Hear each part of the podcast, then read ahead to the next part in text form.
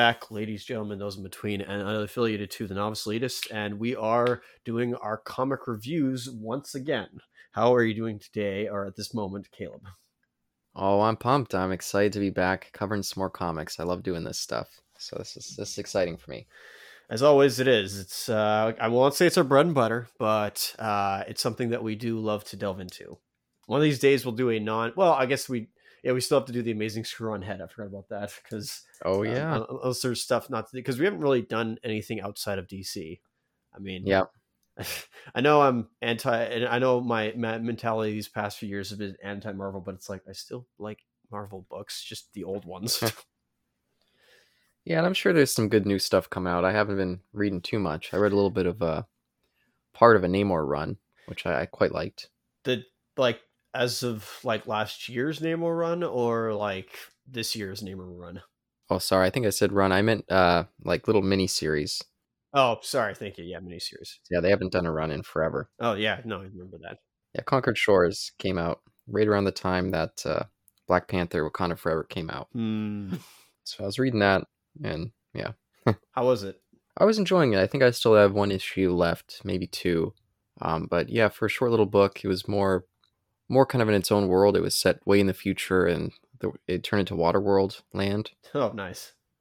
And so there was all these like human refugees and namor was everyone was kind of looking to to his his empire as like oh namor he's the one who's still got things functioning. Everyone was trying to look to him for help.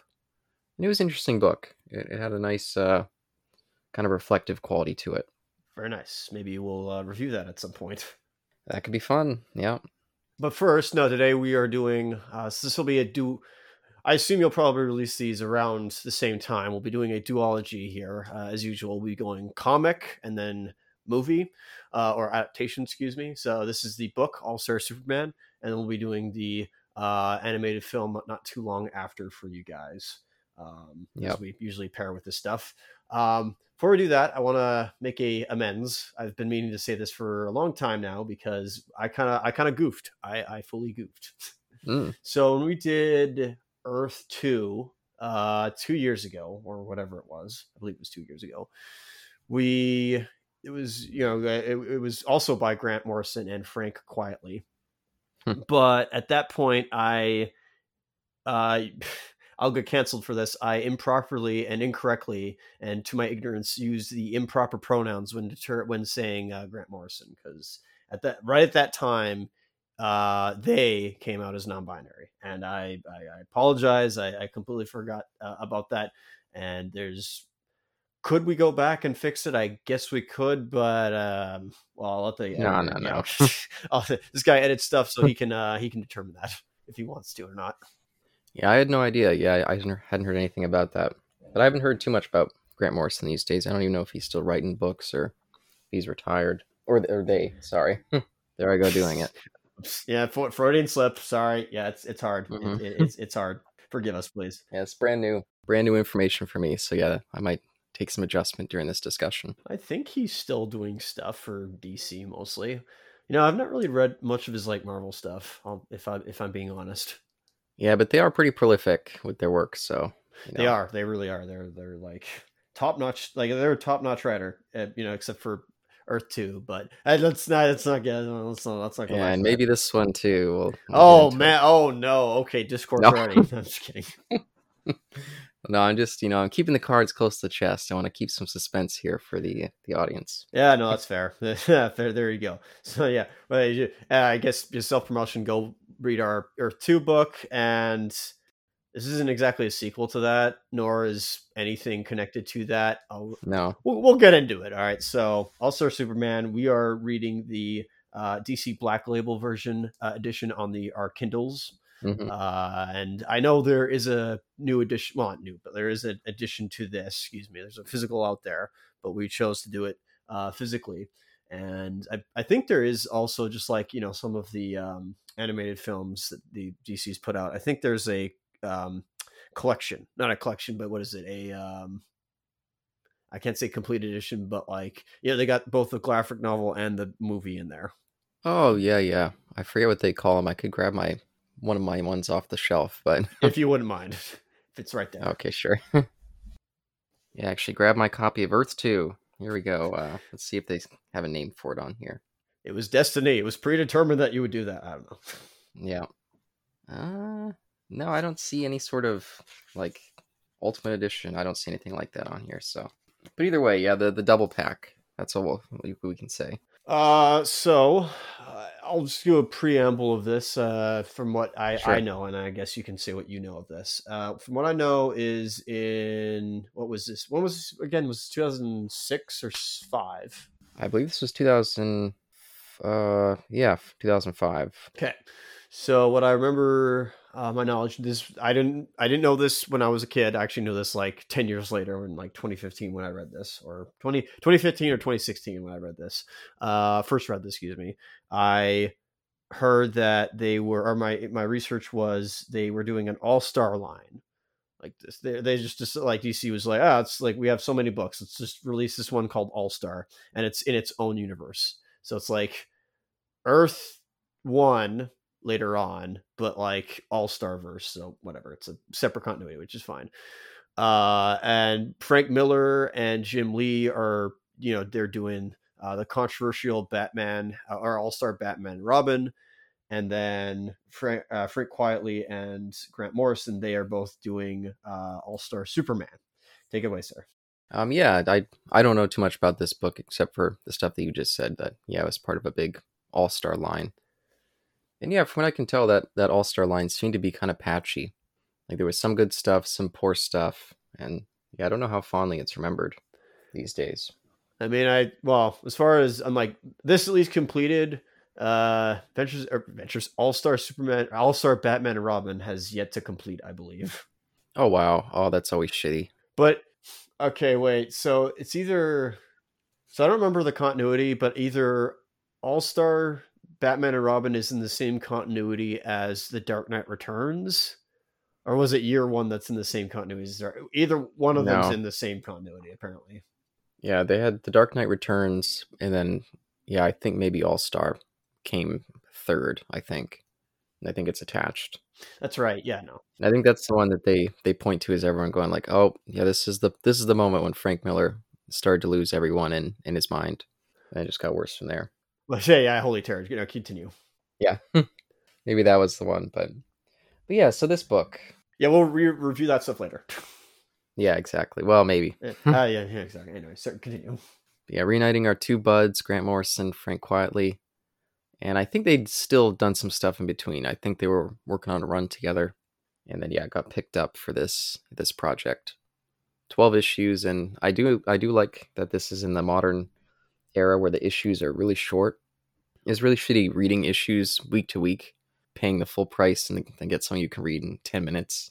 But for a big collected edition like this, it's nice being able to plow through them really quick. Yeah, this is the definition of getting a bang for your buck if you got the graphic novel. Yeah, yeah. Because buying comic books in this economy, never.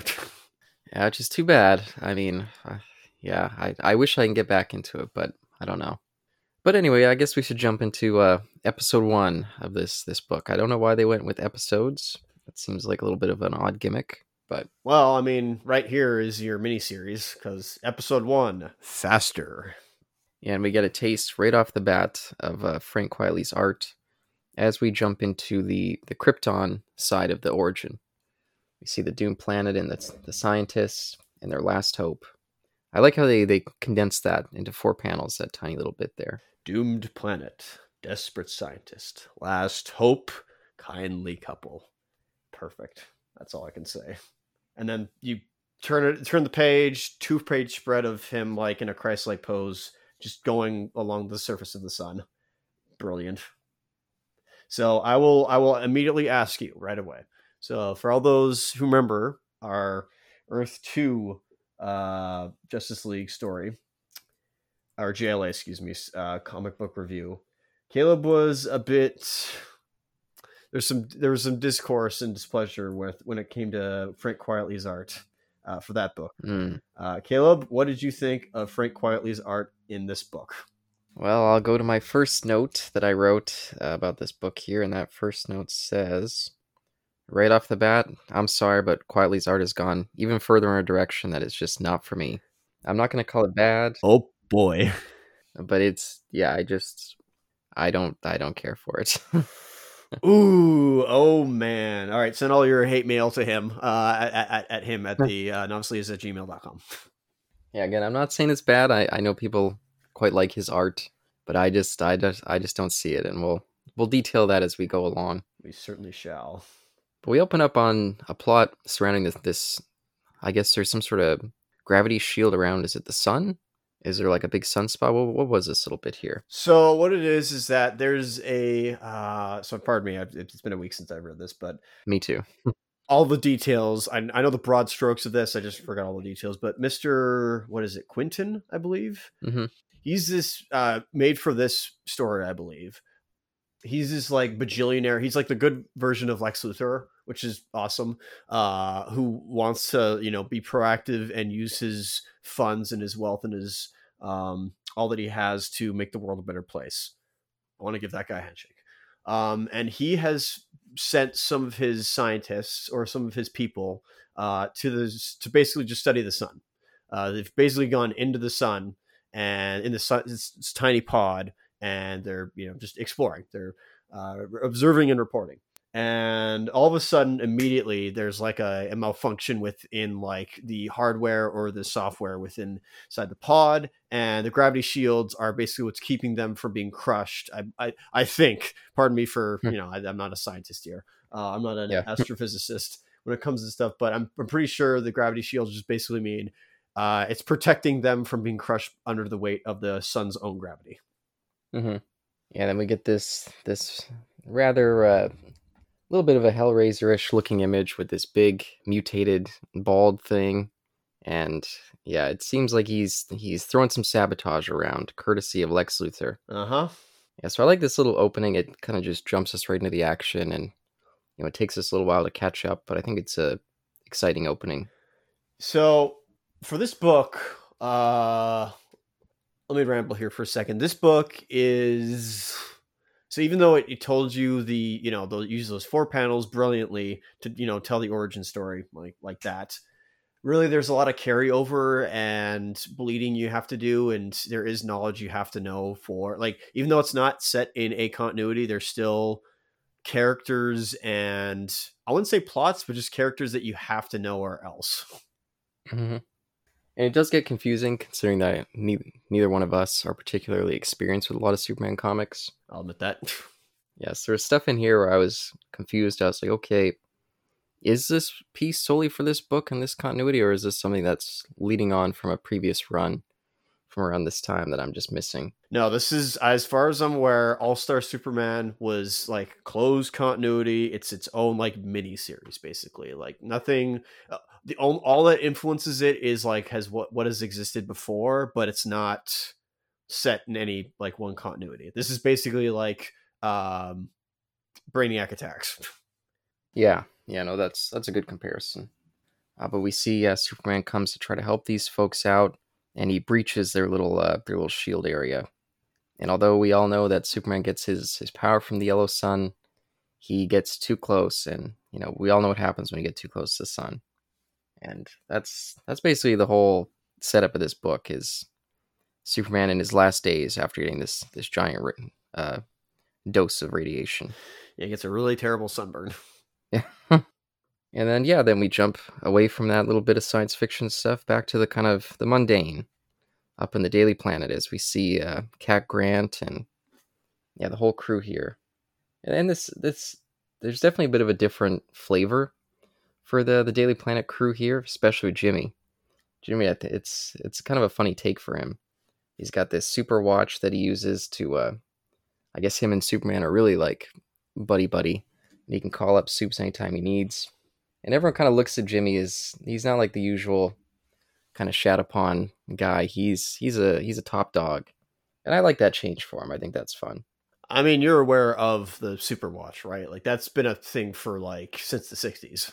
Oh, maybe no, maybe I'm just not a. Again, I've I've read very very little Superman comics, so I only know the broad strokes of that stuff, like you know, from reading either like Wikipedia or just browsing the the wiki or the DC wiki, excuse me, of like you know old issues or or you know whatever that is. And really All Star Superman is a throwback to that. It is it is definitely a Hmm. throwback to the '60s where there's wahoo wacky Yahoo wackadoodle pizza man adventures where like you know anything can happen. Um, it's just super dickery, as somebody said. It's just it's just like nuts. um, but I think Grant Morrison makes it work. Yeah, no, I, I agree. Yeah, I think I think a lot of that stuff does feel natural in this book. Um, we'll get to some more of the the out out there stuff. Yeah, I don't know if you could do this in live action, but I think this can only be done like either in comics or in animation. Yeah, we'll see how they handle it with the animated film. I am very curious how that's going to work out. No comment, just because it's we're talking about this book, not that. Heh. so basically, they're uh, the, the Daily Planet folks. They're they're discussing what's happening right now. Now, I don't know if they know, like they sort of know about Superman going to the sun, and also the or not even that, but they they Superman saves first man's sun mission, which is hilarious. Um, with uh, the philanthropist Leo Quintum, excuse me, Quintum. I forgot I got that co- Mm. correct.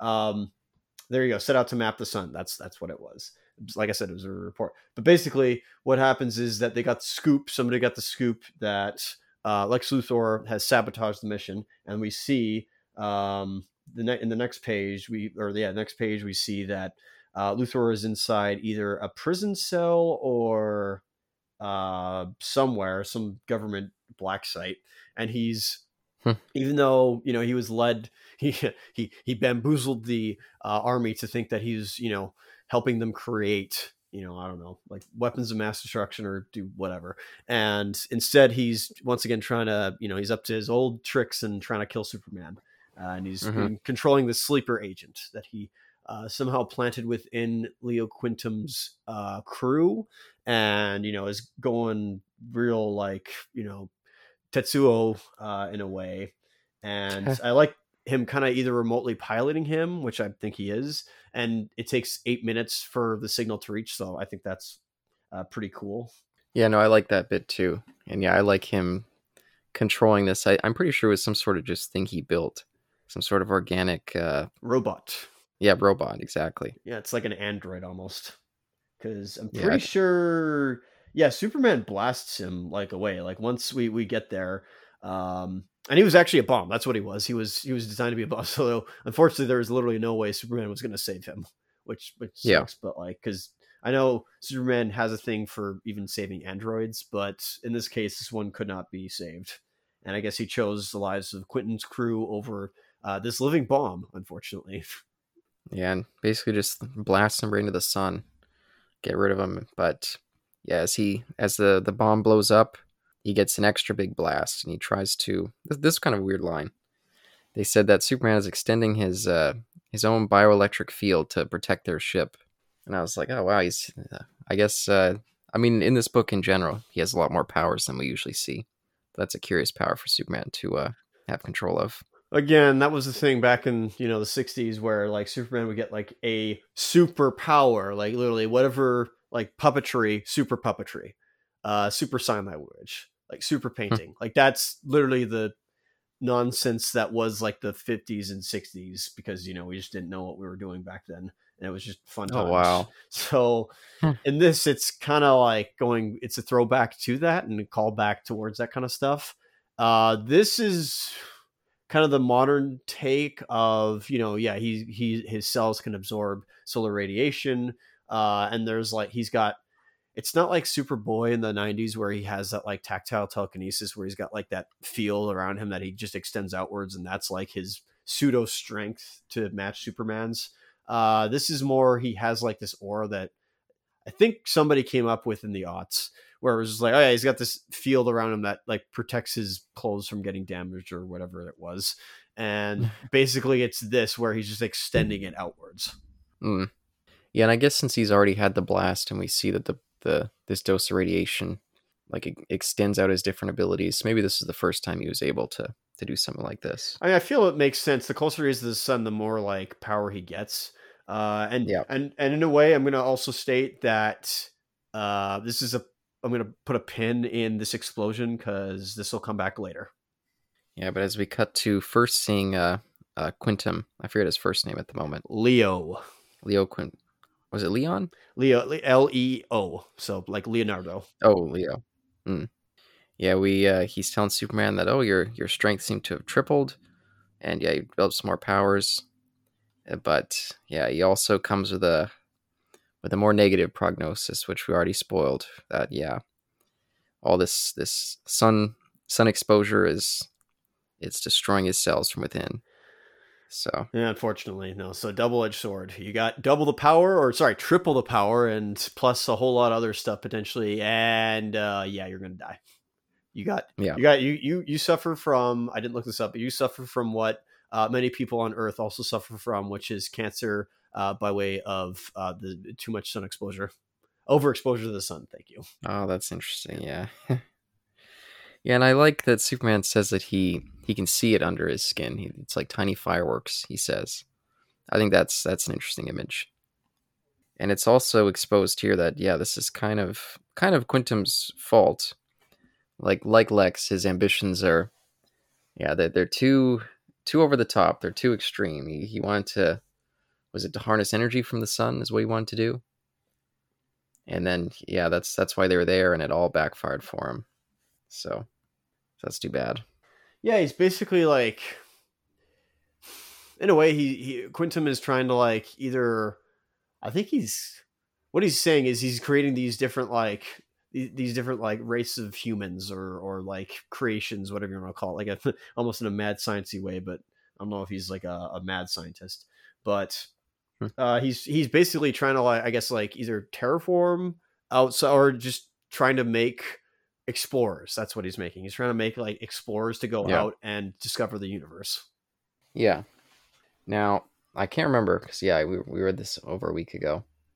Does his experiments does it have something to do with the creation of the Bizarro world, or is that just uh just kind of something they stumble across? That's that's something they stumble across, as far as I'm aware. Okay. Because I know they said Bizarro worker drones right there, so you're just like, Yeah. oh, did he create it? It's- No, no, no, no, no, no. I'm, as as far as my read goes, from when I first read it to now, or a week ago, uh, this was I should have read this today. Uh, this was Me too. um this was uh, like the bizarre worlds i can't say spoilers but the bizarre, bizarre worlds exists on its own uh quentin didn't have anything to do with it i think he just used bizarro because we know what bizarro is Yeah. But yeah, no, I like this this Quintum character. I love his his uh coat of many colors. I think that's a fun look for him. 365 according to jimmy Oh yeah, Jimmy when he's uh yeah dressed up like that later. Um, but yeah, I think this is a fun wrinkle, and I like having this kind of Lex stand-in that Superman can be a friend to and kind of uh, kind of work with to to build a better future. I think that's cool. a what if if you will where uh what if super or sorry what if lex luthor was pals with uh, superman and was the opposite of what he usually does where he uh, is uh, working to better uh, humankind Mm-hmm. Yeah, but uh, yeah, then we get to uh, our first. Oh boy, our first look at the version for Clark that they have in this book, and yeah, this is. I mean, we all know Clark Kent is is a bumbling, you know, reporter guy. He he's a little bit of a can't get right. He's always screwing up. He's clumsy. He's, you know, maybe he's he's late to the job, that kind of thing. buffoon ultramaroon Yeah, Uh, but they they take it to the extreme in this book. And what would you think of this little? It's the middle middle panel here, and we see this. I think it's like maybe like six of them, six Clarks, as he's walking to the office, and he stumbles, and then um, I I think when he stumbles, a guy like his uh, cup flies into the air, and then Clark catches it and puts it there. What do you think about that little panel in motion? uh, i like it because if you remember back in earth 2 with johnny quick they kind of did the same thing with that although this is just more like these are all like legit keyframes that you could like you know draw like you could animate this in a way because literally like there's there's one pose two pose three pose four pose five pose six pose seven poses uh and then you just like animate in between. So i think that's kind of cool and it and it gives you like a motion to look at of like oh okay so uh, you could either this is his regular routine that clark puts on or this is because of the uh solar radiation that or overload. I think it's i want to go with the former but latter is entirely Yeah. possible of course.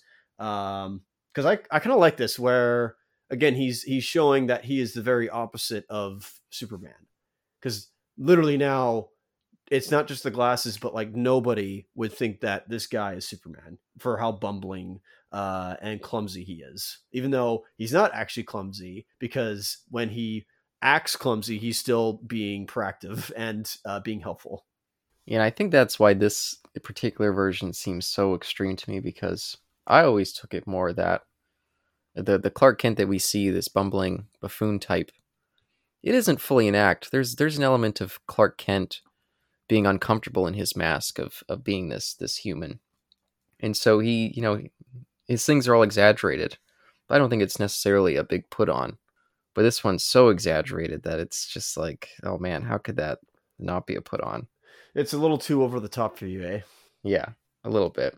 Well, Fern, I mean, this book is quite uh is quite out there. So, given the tone that I th- I think this this issue actually does a good job of setting the tone in saying Yeah. like this is gonna go out there, especially with like all the dialogue that Quentin said in like the previous pages about like um, nanobots. Nanobots are unlocking mysteries of the cell, the atom, and the infinitesimal yoctosphere. It's like when you have Hmm. that kind of jargon and and pose or prose, excuse me, you're in for like a treat, or you're you're in for like a little bit of a um, how how would I put this? But uh, an over the top fest, if you will. Hmm. So Yeah. having him set the bar there, I'm like, all right, let's go wacky Yahoo Yahoo Duel Pizza Man guy. Let's go. Yeah, no, I think it works. So I I accept this, but I understand if people don't. But this is the issue. This is like he's like, all right, this is where I'm going with the entire book. So if you don't like it, you know, you, you close the book or whatnot. Like you know, uh, so do not pass go. And for all those who are into it, let's go. Yeah. Oh, but we we see in between uh one Clark scene we cut over to Lex and we see him being arrested and he's uh he's he's overjoyed about it. This is I think Eric complains about this. The uh the criminals are villains. Uh, which which which Eric? Sorry, just to just to ask. oh, sorry. Our our usual collaborator Eric. Yeah, yeah. There you go. Thank you. Not Yeah, like Geek Flution Eric. yeah, not Geek Flution. Eric. Thank you. Uh, but yeah, the usual villain who they're so smug and happy to be put into custody because they've got a plan. And this one's not quite the same. He already feels like he's completed his plan, but he's still got that smug, like, oh, thank God I'm being arrested. It's it's for my own good, and he's uh yeah really happy. Now here's the hang on a second. Even though Eric's not here to defend himself, um, this this Lex like this is this is one this is before Dark Knight, so nobody could say like, oh, like this is ripping off the Dark Knight. This came out first. Um, but anyways, and two, yeah, this is like super genius Lex. So of course he's gonna like have plans within plans. Again, it's chess. Mm-hmm. He foresaw this all like happen. Yeah, foresaw this all happening, but he's like you know taking the steps and the fact that you know of course he states that as he's being taken away for crimes against humanity uh what is it Russ for charges of murder and also okay um uh before i do something uh, really terrible to superman yeah exactly so it's like oh, oh boy Yeah. Before we get back to more of that, we'll cut over to uh to an epilogue. Lois and Clark. I'm not sure why they put the epilogue there. that's true but i like the pilot Oh, oh yes, yes. No, I like that part as well. what the hey does that say f- planet to finger luthor Ugh, i don't know what that i don't know what's going on there but okay Yeah, the Daily Planet fingers Luthor in the uh because they put out that big headline, Luthor lied. Oh yeah, okay. Even still, it's like that can be taken in a uh, different life anyway. Yeah, exactly. Oh no, you and your dirty mind. Hey, excuse me, sir. You were thinking it too. no, I wasn't. Oh, okay, good. Uh, but we see, uh, yeah, we see that Clark. He, he's discussing, you know, Lois. Do you ever think about death? And he's, yeah, he's he's he's clearly trying to reach out to her in, in some way. This is on his mind. And I guess it's because it's on his mind that he's so distracted that he he bumps into this poor guy trying to cross the street and knocks him back onto the ground. I was like, what the hell was that? And then we see this this just baffled me. I, I looked at this panel over and over trying to figure out what happened here. But be- behind the guy who'd fallen onto the ground, we see this thing had crashed. And I was like, is that a piece of a, a car? What was it that crashed? Do you know? Yeah, it's either like a Cadillac converter, looks like a muffler potentially. I I don't know, but I was clearly scanning everything. Like it might be from that truck that's also parked in like the first panel there because I don't know what else it would be. Yeah, but it's on the other side of this the street of the truck, and there's no other cars around. That's I, I don't know. And there wasn't a shot of setting that up of like if it if it was coming from above Mm-hmm. because I'm like, well, usually if that some sort of stuff would happen, we would kind of see like you know we would open the panel up and we would see like you know uh, it about to fall. Yeah, yeah. So I was a little confused there. I wish they would have maybe made that a little bit more clear because that just because I kept looking at the page over and over trying to figure out what the hell that was. Yeah, of course. You're more focused on, unfortunately, yeah, this this little like little visual gag or this little visual scene took a maybe not took away, but distracted you from the dialogue that was going on. Yeah, yeah, a little bit there. Uh, I was okay with it. I liked it because again, it just shows that Superman. I think Morrison says this. They're they're like uh, even when he's Clark Kent uh, or in the Clark Kent, Kent disguise, he's still Superman. Yeah, yeah, the gist of like what what happened in like the dialogue is you know he because upon hearing you know as as you said you know Quintum telling superman that he'll be uh it'll, it'll soon be his death um in this world he's yet to tell lois lane his identity so well great. So we're dealing with that for like the third time. We did uh superman brainiac attacks then we did doom superman doomsday and now we're doing this. Yeah, yeah. even though Doomsday technically may have has he said it to her yet? Has he not? And she knows, but she hasn't. It's okay. Anyway, it's it's muddy. Yeah, but I do like the, the the the suddenness of it, and then seeing her drop groceries. I think that's I think that's well done. Well, yeah, we'll we'll get to it because uh, even though I, I liked that the actually I don't know if this is the page the same page as actually no this is from the next page because you know we're reading on Kindle. I couldn't tell if this was the end uh with, her with the guns you know superman in his laboratory. I couldn't tell if that was like the end cover if that makes sense like the last page of the comic or if like No, i guess because they would just have advertisements there so never mind. Yeah, no, that's yeah, it's the cover for the next issue. But for the way to end the first issue, I think this is a good good spot for it. he goes and tells her by doing the old like opens unbuttons his shirt and you know like stretches out Yeah, and the image of the S under the shirt is my favorite from this first book. But look at those hands. I mean, that's that's some of the stuff I don't like with Frank Quitely. It's just those are some ugly looking hands. Fair enough. uh, I, I I personally like this book for its art. I think it's a step up from um, Earth Two, personally, but that's just me.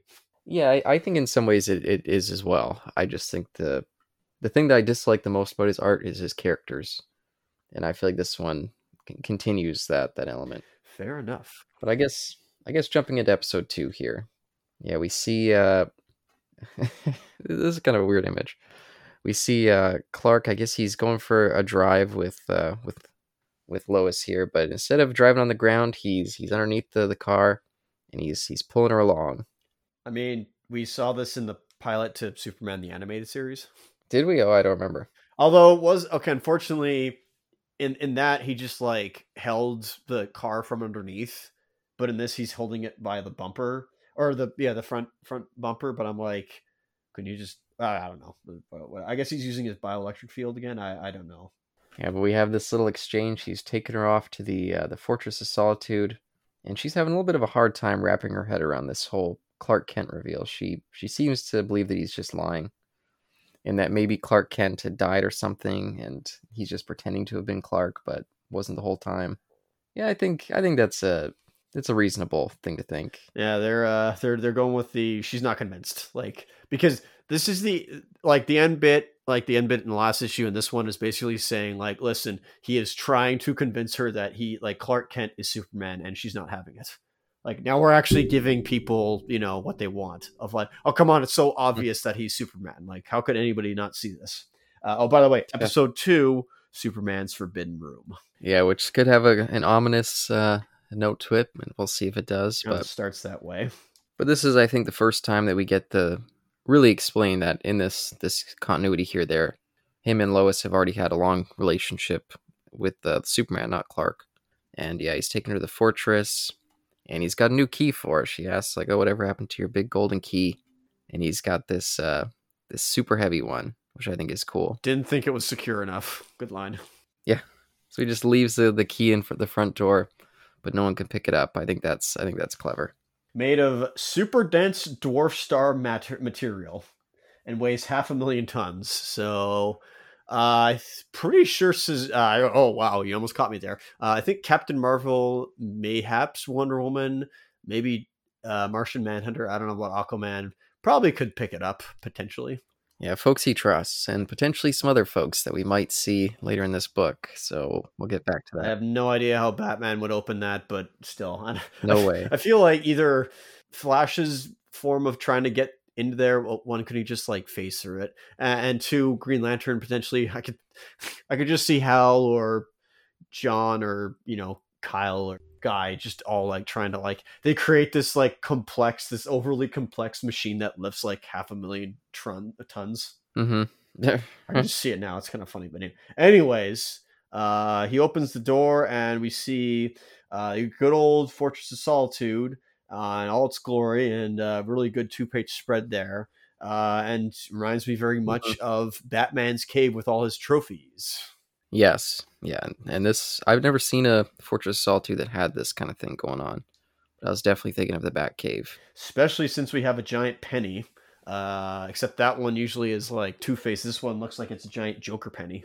Yeah, yeah. We got the the Justice League like chess set over there. I think that's fun. Uh, I don't know about that. Like potentially no, because it's got I think that's Brainiac behind Superman or in front of Superman, excuse me. We have Perry White and we have Jimmy there. Oh, yeah. We have Lex Luthor there and we have Lois Lane and then we have uh Batman there. So I think that's an issue based off of Superman in court. I believe when he was like being tried or whatever it was. I I don't know, but yeah, I don't see the Justice League there. Yeah, for some reason. I'm pretty sure they're mentioned.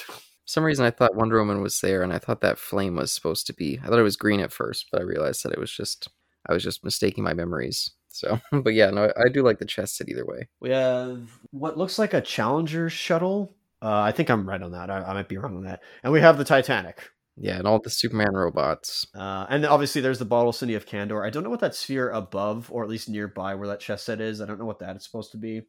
Um, yeah, but the Titan, really? I feel like Aquaman would have an issue with that unless like Aquaman helped him get it out of there. Hmm. I feel like that's like prime real estate for Aquaman, but maybe not. He's like, ah, it's disturbing the ocean floor. Get it out of here. It's like, yeah, fair enough. Oh, but moving away from yeah, move, moving away from that, we get uh, this little bit um, seeing her in the shower as uh, as there's some little thought bubbles going on here. Is uh, inner monologue. Yeah, inner monologue. Yeah, I don't know. I don't know what to say about it, but I was just gonna move on. But basically she's still like untrustworthy. She's just like is is all of this a joke? Like is he is is she's distrustful? Again, this is apparently a trope according to TV tropes. Uh this is a trope back in the 60s where Lois Lane would kind of always be like either like suspicious or just like she's not having it. I don't I don't know why. Maybe it was a thing of the times. I I have no idea. But this again, this is a callback and a uh, homage uh, to that. Yeah. And we get some uh, exploring, which I guess either. Sh- okay, wait. So she's been here, but he's. Wait, has she has she been here, or is that like your take? Because he's showing her all this stuff off, like she's never been here before. At least that's what I was taking that from. Yeah, but I thought her. Yeah, I thought her early lines said that she had been there, but maybe not. Yeah, now I'm getting confused too. Yeah, because I'm like, I feel unless this was part of the, unless he expanded this, like he added more rooms to the Fortress of Solitude since she was last here, and so he's showing her all this new stuff. Yeah, maybe. I, I don't know. That's maybe there's an answer, but we like went over it. Yeah, but yeah, we he he's just showing her around, you know, seeing some some weapons and some art and stuff, and then he shows her this this cryptic message that he got from the future, and yeah, that's another little piece of setup, perhaps that we'll uh, look forward to later. Well, kryptonite laser, by the way, that's a setup, and then there's also this cube. Yeah, the cube's cool. Yep. Yeah. Um, we have a star eater, or sorry, sun eater, same thing, I guess. Um, which is also like metal as heck. Yeah, no, that's pretty cool. Basically, he has a pet or is adopting or fostering this sun eater. That's so cool, and he has to create suns just to like feed it. Yeah, which I think is a great image. Yeah, his little That's awesome. little sun forge. yeah, a lot of really cool stuff inside this uh the Fortress of Solitude here. Yeah, a lot of set pieces, but they all are setups, not just you know a window dressing. Yep. Yeah, but there's one room, this this red room here that he's uh yeah, he's, he tells her that she should stay out of. And it's got these creepy like human diagrams on the wall. One of them looks like it could potentially be Lois, this nude uh, figure of her. And a Superman drone is in there, uh, taking a or I guess are they Brainiac drones? Is that what they were? See, I actually thought I was like, if these were like converted versions of like Brainiac, uh, or like based off of Brainiac's chassis or or whatever, that's kind of cool. Like he, Hmm. maybe some people might say that's sick that he repurposed Brainiac and he lobotomized him to like be his servant. So it's like, eh, I hope not, but I don't think they they don't say that. But I was just like, oh, this would be a cool opportunity for it to be like a reformed Brainiac as like his pal almost. Yeah, but another little setup here. We're, we're not really sure the reason at this point, but he, uh, as he's guiding Lois away from that room, he says to the robot that was there to report for repair, Robot 7. So we'll see. Uh, maybe he noticed something seemed a little bit wrong there for a moment. Yes, potentially. Oh, and also uh not that red room. Uh, not not not that red room. It's Yeah. this this version's red room. Yeah, not the red room that's currently featured on Star Trek Picard season three either, Uh oh wow, yeah, see I didn't even know that. or the one from Twin Peaks. Um, but Jeez. uh, but we uh, we cut over to the as you mentioned earlier the Titanic, which is yeah, that's uh, it's interesting. Fully repaired it seems cuz all the uh all the smokestacks are there and everything inside Yeah. looks well referred. I mean, I guess like again instead of modeling ships, he like remodeled the entire uh Titanic. Yeah, which seems uh, potentially tasteless in some way that he and Lois are having a nice dinner on the Titanic, this relic of the uh, yeah many lives lost. Yeah, where's James Cameron here to be like, I boycott this Superman? And he even seems proud of it. He's like, check it out. I, I've even got the actual menu from from the Titanic, and I, I got the ingredients and stuff. And Lois just she doesn't seem all that impressed.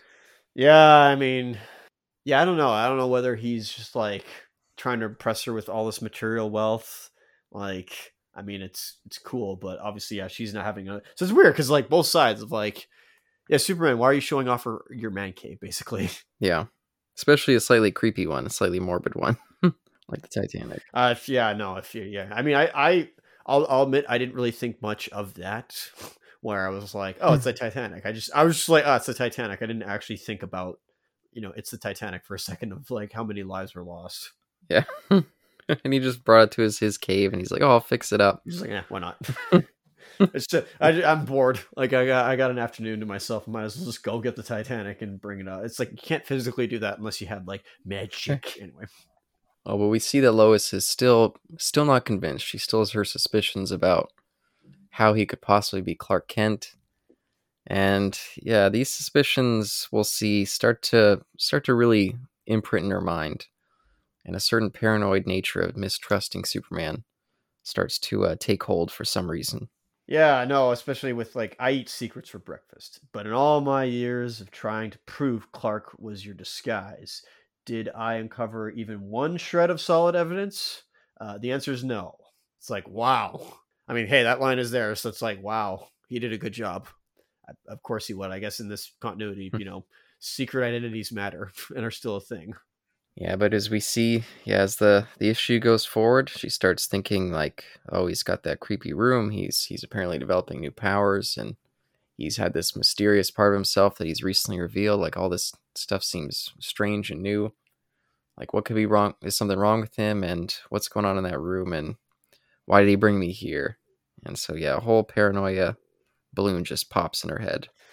Yeah, paranoia just takes over, which I understand, especially since you're, you know, either in the North Pole or the South Pole, where wherever the, fortress is in this continuity. So I understand the paranoia.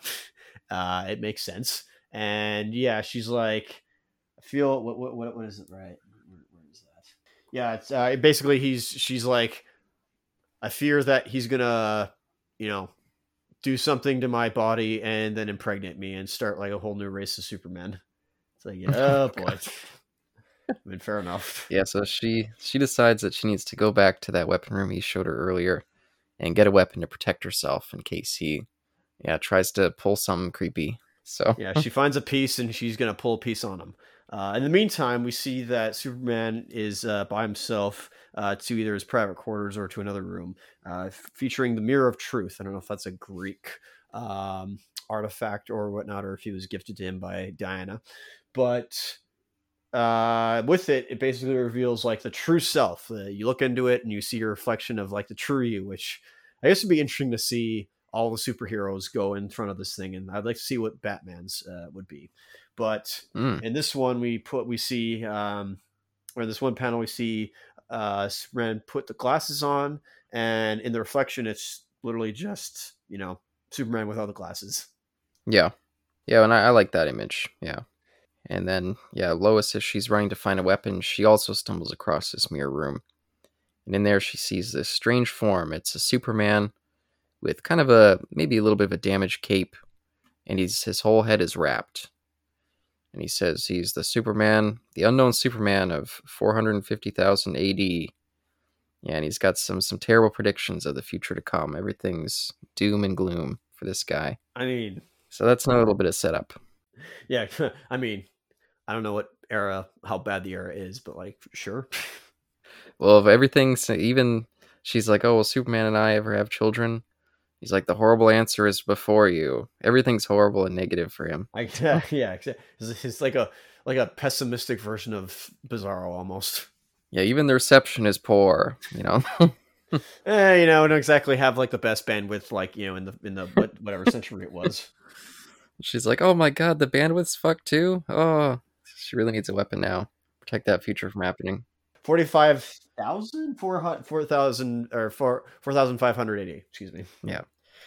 So anyway, yeah, she runs off. She gets that that weapon there, and then yeah, now that she's got the weapon, she starts thinking. You know, I guess her paranoia is accelerate even more now, and she starts thinking that she's got to act first.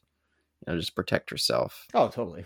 And remember, she's an army brat, so she's you know sure her dad, uh, General uh, Sam Lane, was you know a guy in the army, so he probably showed her some stuff. So before anybody says, okay, one you could say, how come she's holding that? Like, does she know that it's functions the same as any normal like you know handgun?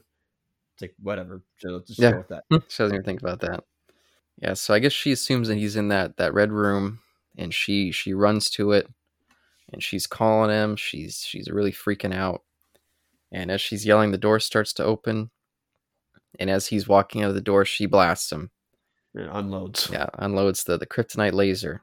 And he lets off a little ow. And he, you know, he's you know, his his powers have increased so much that he's pretty much immune to green kryptonite. Yep. It's one of those continuities where it's just like, yeah, it ain't gonna work no more.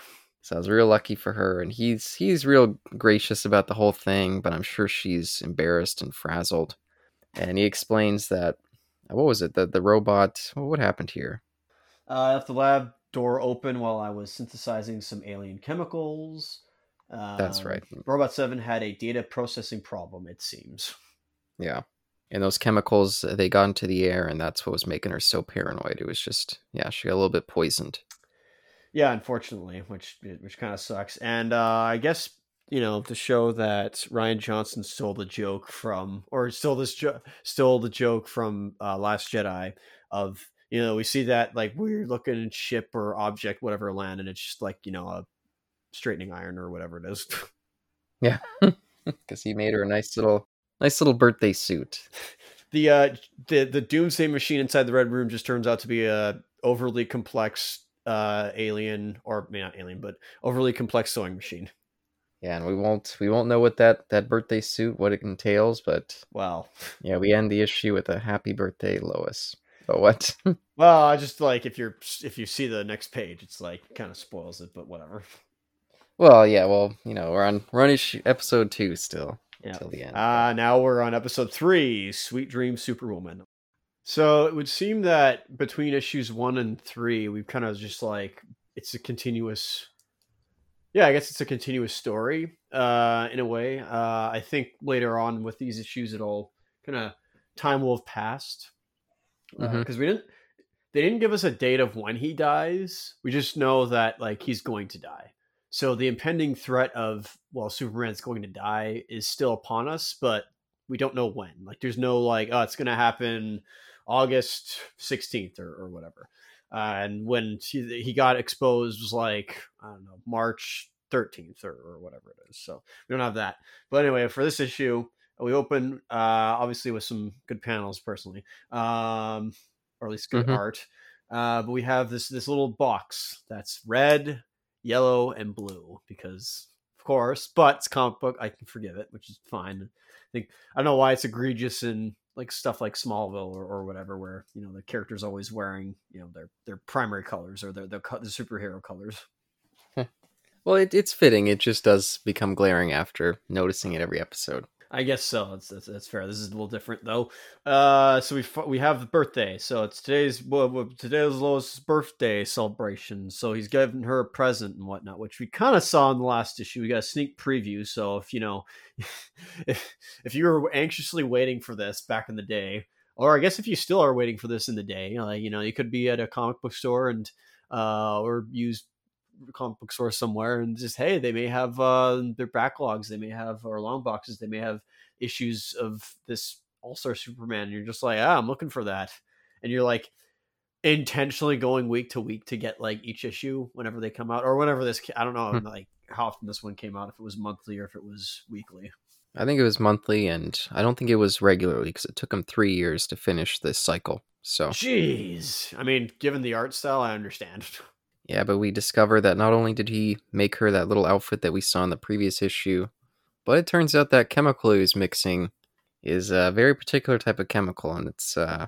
yeah, it's quite surprising he was able to put this together. But it's basically the ability to let Lois have a day of living like Superman. He's created a, a super superhero serum. So that's that's that's interesting. It's an interesting dynamic. Yes, for those who are like, oh wow, so this is where that injustice idea came from. It's like, yeah, there you go, the, the super pill, I guess, or this is the super serum. Excuse me. And we see we end the first uh, page with Lois taking a sip of that, and then when we cut to the next page, it's a big contrast as we see this big uh, red reptilian beastie and a couple of his little foot soldiers in the back. And yeah, it's uh, the city's the city's under assault. What a perfect day for Lois to uh, have a chance to live like Superman. Hey, she said, "Bring it on." I don't know if she was talking about the film series or just you know Murphy's law of like nothing bad will happen, right?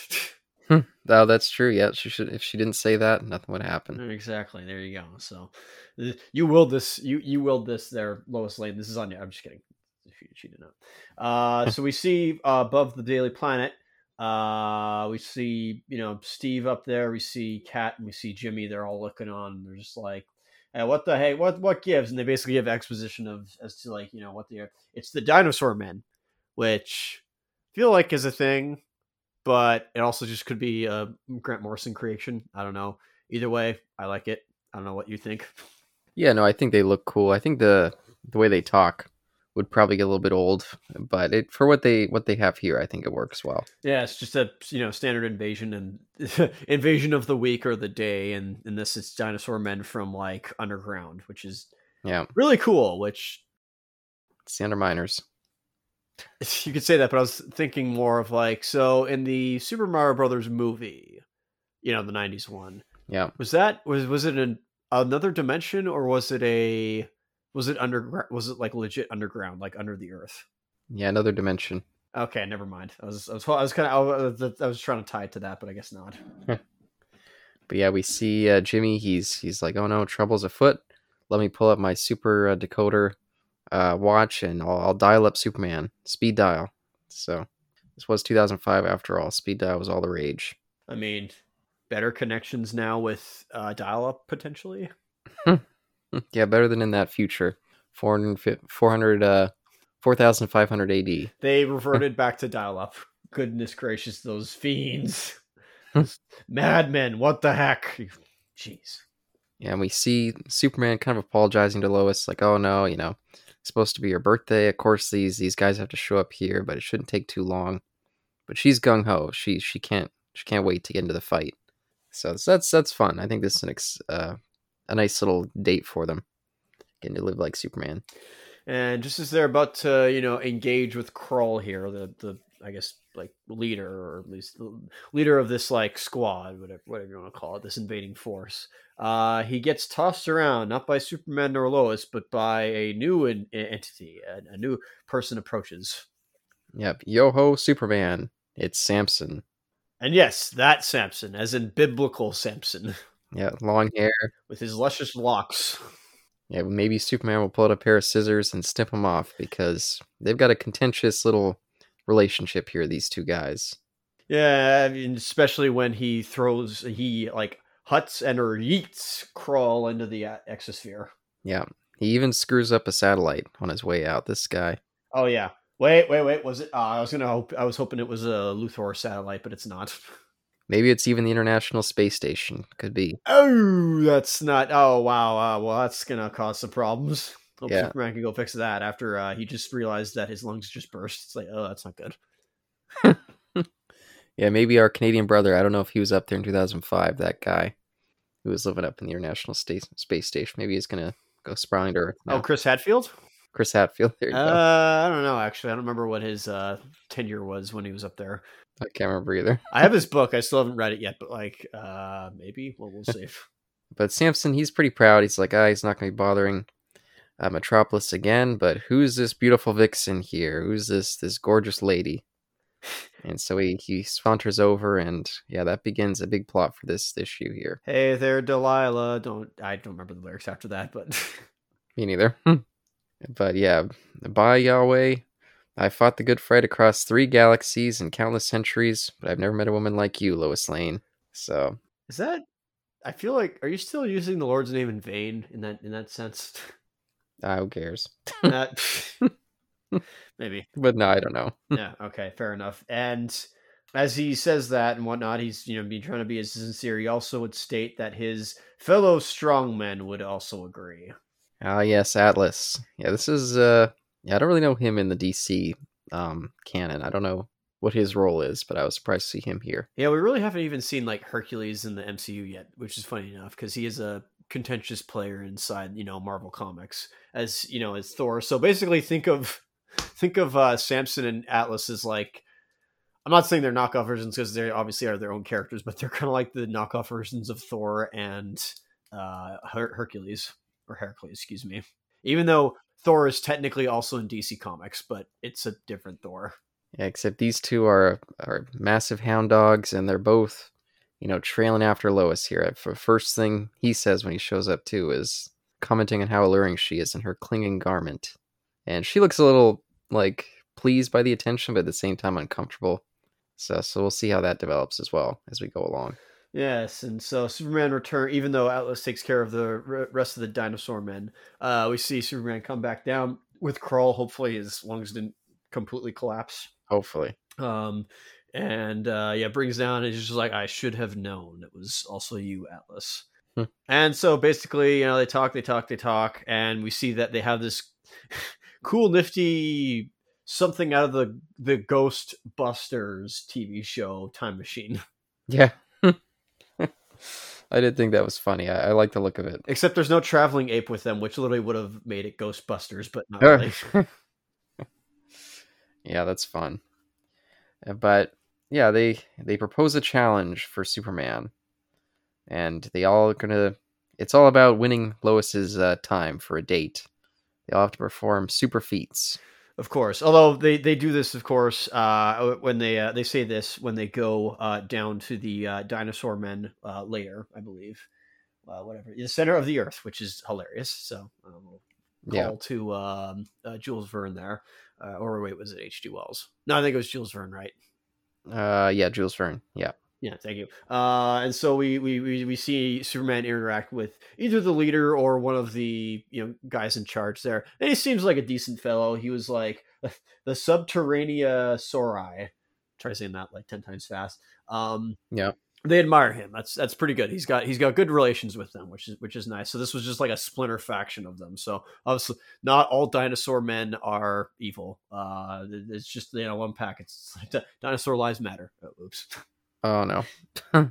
yeah, but as Superman's dealing with those diplomatic relations, Samson's focused on trying to get to another type of relation with uh, Lois Lane.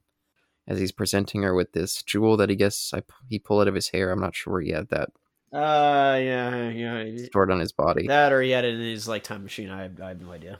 and it's the radioactive crown jewels that he borrowed from the Ultra Sphinx. So, uh, yeah, they're a little more little hint to his time traveling, and giving her a very impressive uh, radioactive necklace. So that's uh, yeah, yeah, two thirty eight uranium. That's uh, yeah, that would that would really mess with her if she was you know not super proofed right now. But uh, thankfully, super drugs uh, uh, cured that disease, or well, are are keeping them away from making her vulnerable or making her vulnerable. Excuse me. Um, but yes, this is where, as you mentioned, they have this challenge. These these two hound dogs, as you said, the, the they can't and they can't keep it in their heads or whatnot. They they want to they want to woo this woman. Uh, even though they want to take her from Superman, now they're gonna have to like maybe they like made an agreement. They're just like it's packed. They're just like, uh, we'll take turns. It's like, oh my, first we'll knock out Superman, then we'll knock out each other. Ye- smart. But uh, yeah. uh, but as they're being the yeah the hound dogs on her tail, Superman comes over and he, he he just asks if he can kind of if they can excuse themselves so he can have a talk with Lois, and he's he's a little bit hurt and baffled by her flirting with the the two of them, a little bit of the jealous type, and yeah Lois she's kind of like oh it's just my birthday I want to have some fun, but she also mentions uh, that she might be teaching him a lesson after his whole what she terms as creepy uh, impersonation of Clark Kent. So that's clearly still digging into her a little bit. She's not liking that revelation. Yeah, even though again Superman is being honest, it's like that's well, I was not impersonating him. That he is me, but just another side of me in a way. Yeah. And but she she says that she's just doing this for fun because she knows that he's going to win any contest that they can come up with. Uh, But as they're walking off to whatever contest that might be, Superman kind of taps on Samson's shoulder and it's like, "Hey, you know, stay away from my girl. I don't like this kind of behavior here." And that's when Samson shows that he's a real asshole when he says, "I'm also a time traveler, Superman," and pulls out a newspaper signaling the death of Superman. So, so that's pretty pretty callous. Jeez, even the comic is telling us to review that book. It's like, all right, hang on, we'll get to it eventually. Come on now. Yeah, we'll get there. We're saving it for the end. Yeah, come on. That's the that's the easiest way to. end, Even though this is kind of like you know, well, there is a death of Superman in this, I guess.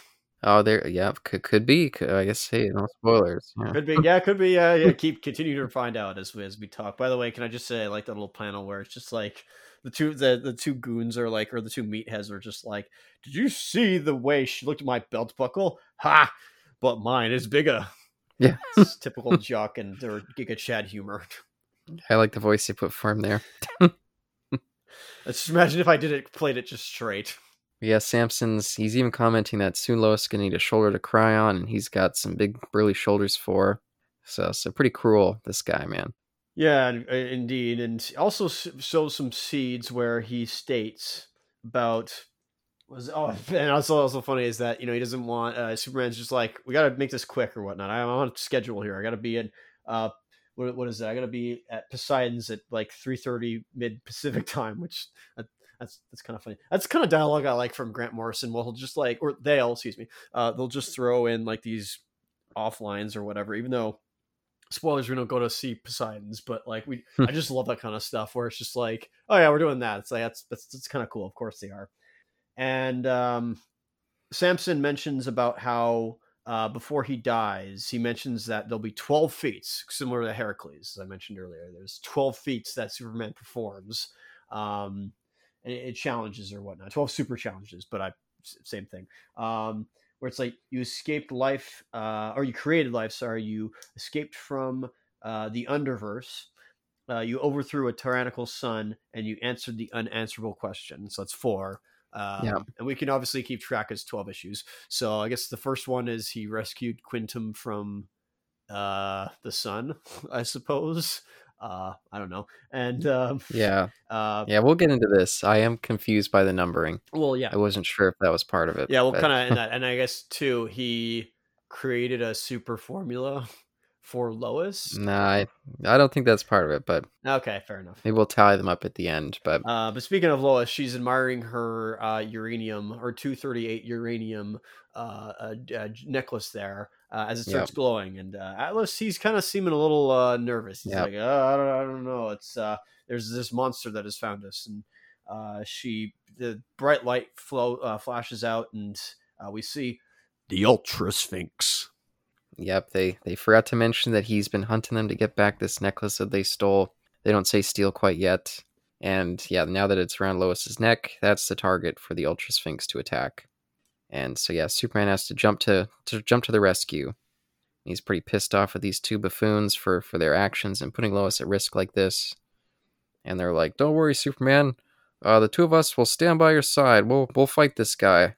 But Superman, he, he thinks there might be another way around it, which I quite like. of course but he's also very very uh very uh not happy with them in fact threatening with first off threatening the red eyes and then also threatening them to put him in the phantom zone it's like oh boy he's yeah he's he's mean serious business Yeah, and fair enough.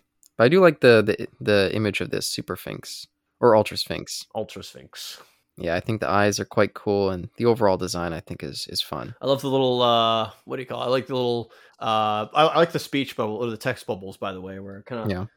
Uh just you know it's it's like one word or one or two words and then it like goes to the next one. I think that's a cool unique way of like talking uh different at least when it comes to like the the comic book medium.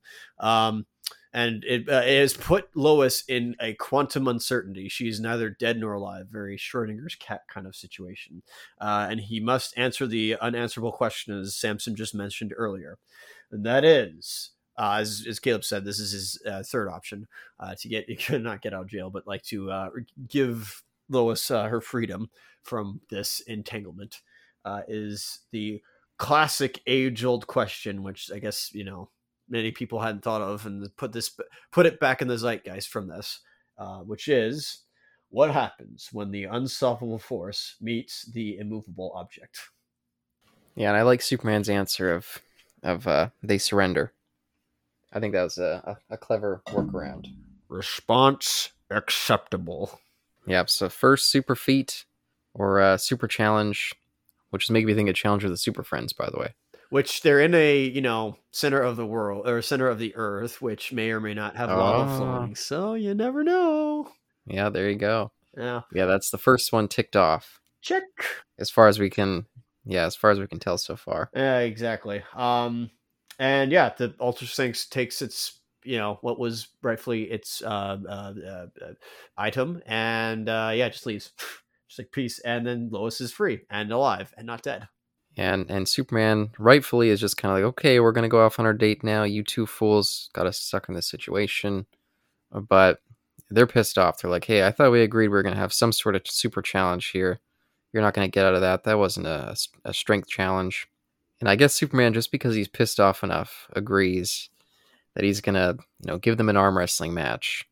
So I don't know why he just didn't ditch them. I think it would have been fair to do that, but I guess he wanted to potentially uh, fuck the two of them up with an arm wrestling match here, as we see. I mean, fair enough. I, I, I, I, again, he's probably this is him in his, I guess, like reasonable state where he's not putting them in the phantom zone. He's not showing red eyes. he's just got that mean mug face of just like, look at the like nonsense that you just put her through. It's like, how could you?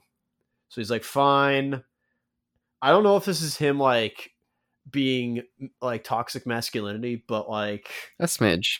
or just a smidge, but like he is also playing their game, so uh, it's quantum uncertainty, I guess. And we see he takes them both on at the same time. And at least for Samson, he winds up with a broken arm. Oh yeah, it's nasty. Yeah, and even uh, this this part I actually think is unfortunate of Superman. But they go to this little tiny little volcanic island, and in the the course of this arm wrestling match, the island's pretty much wiped out and destroyed.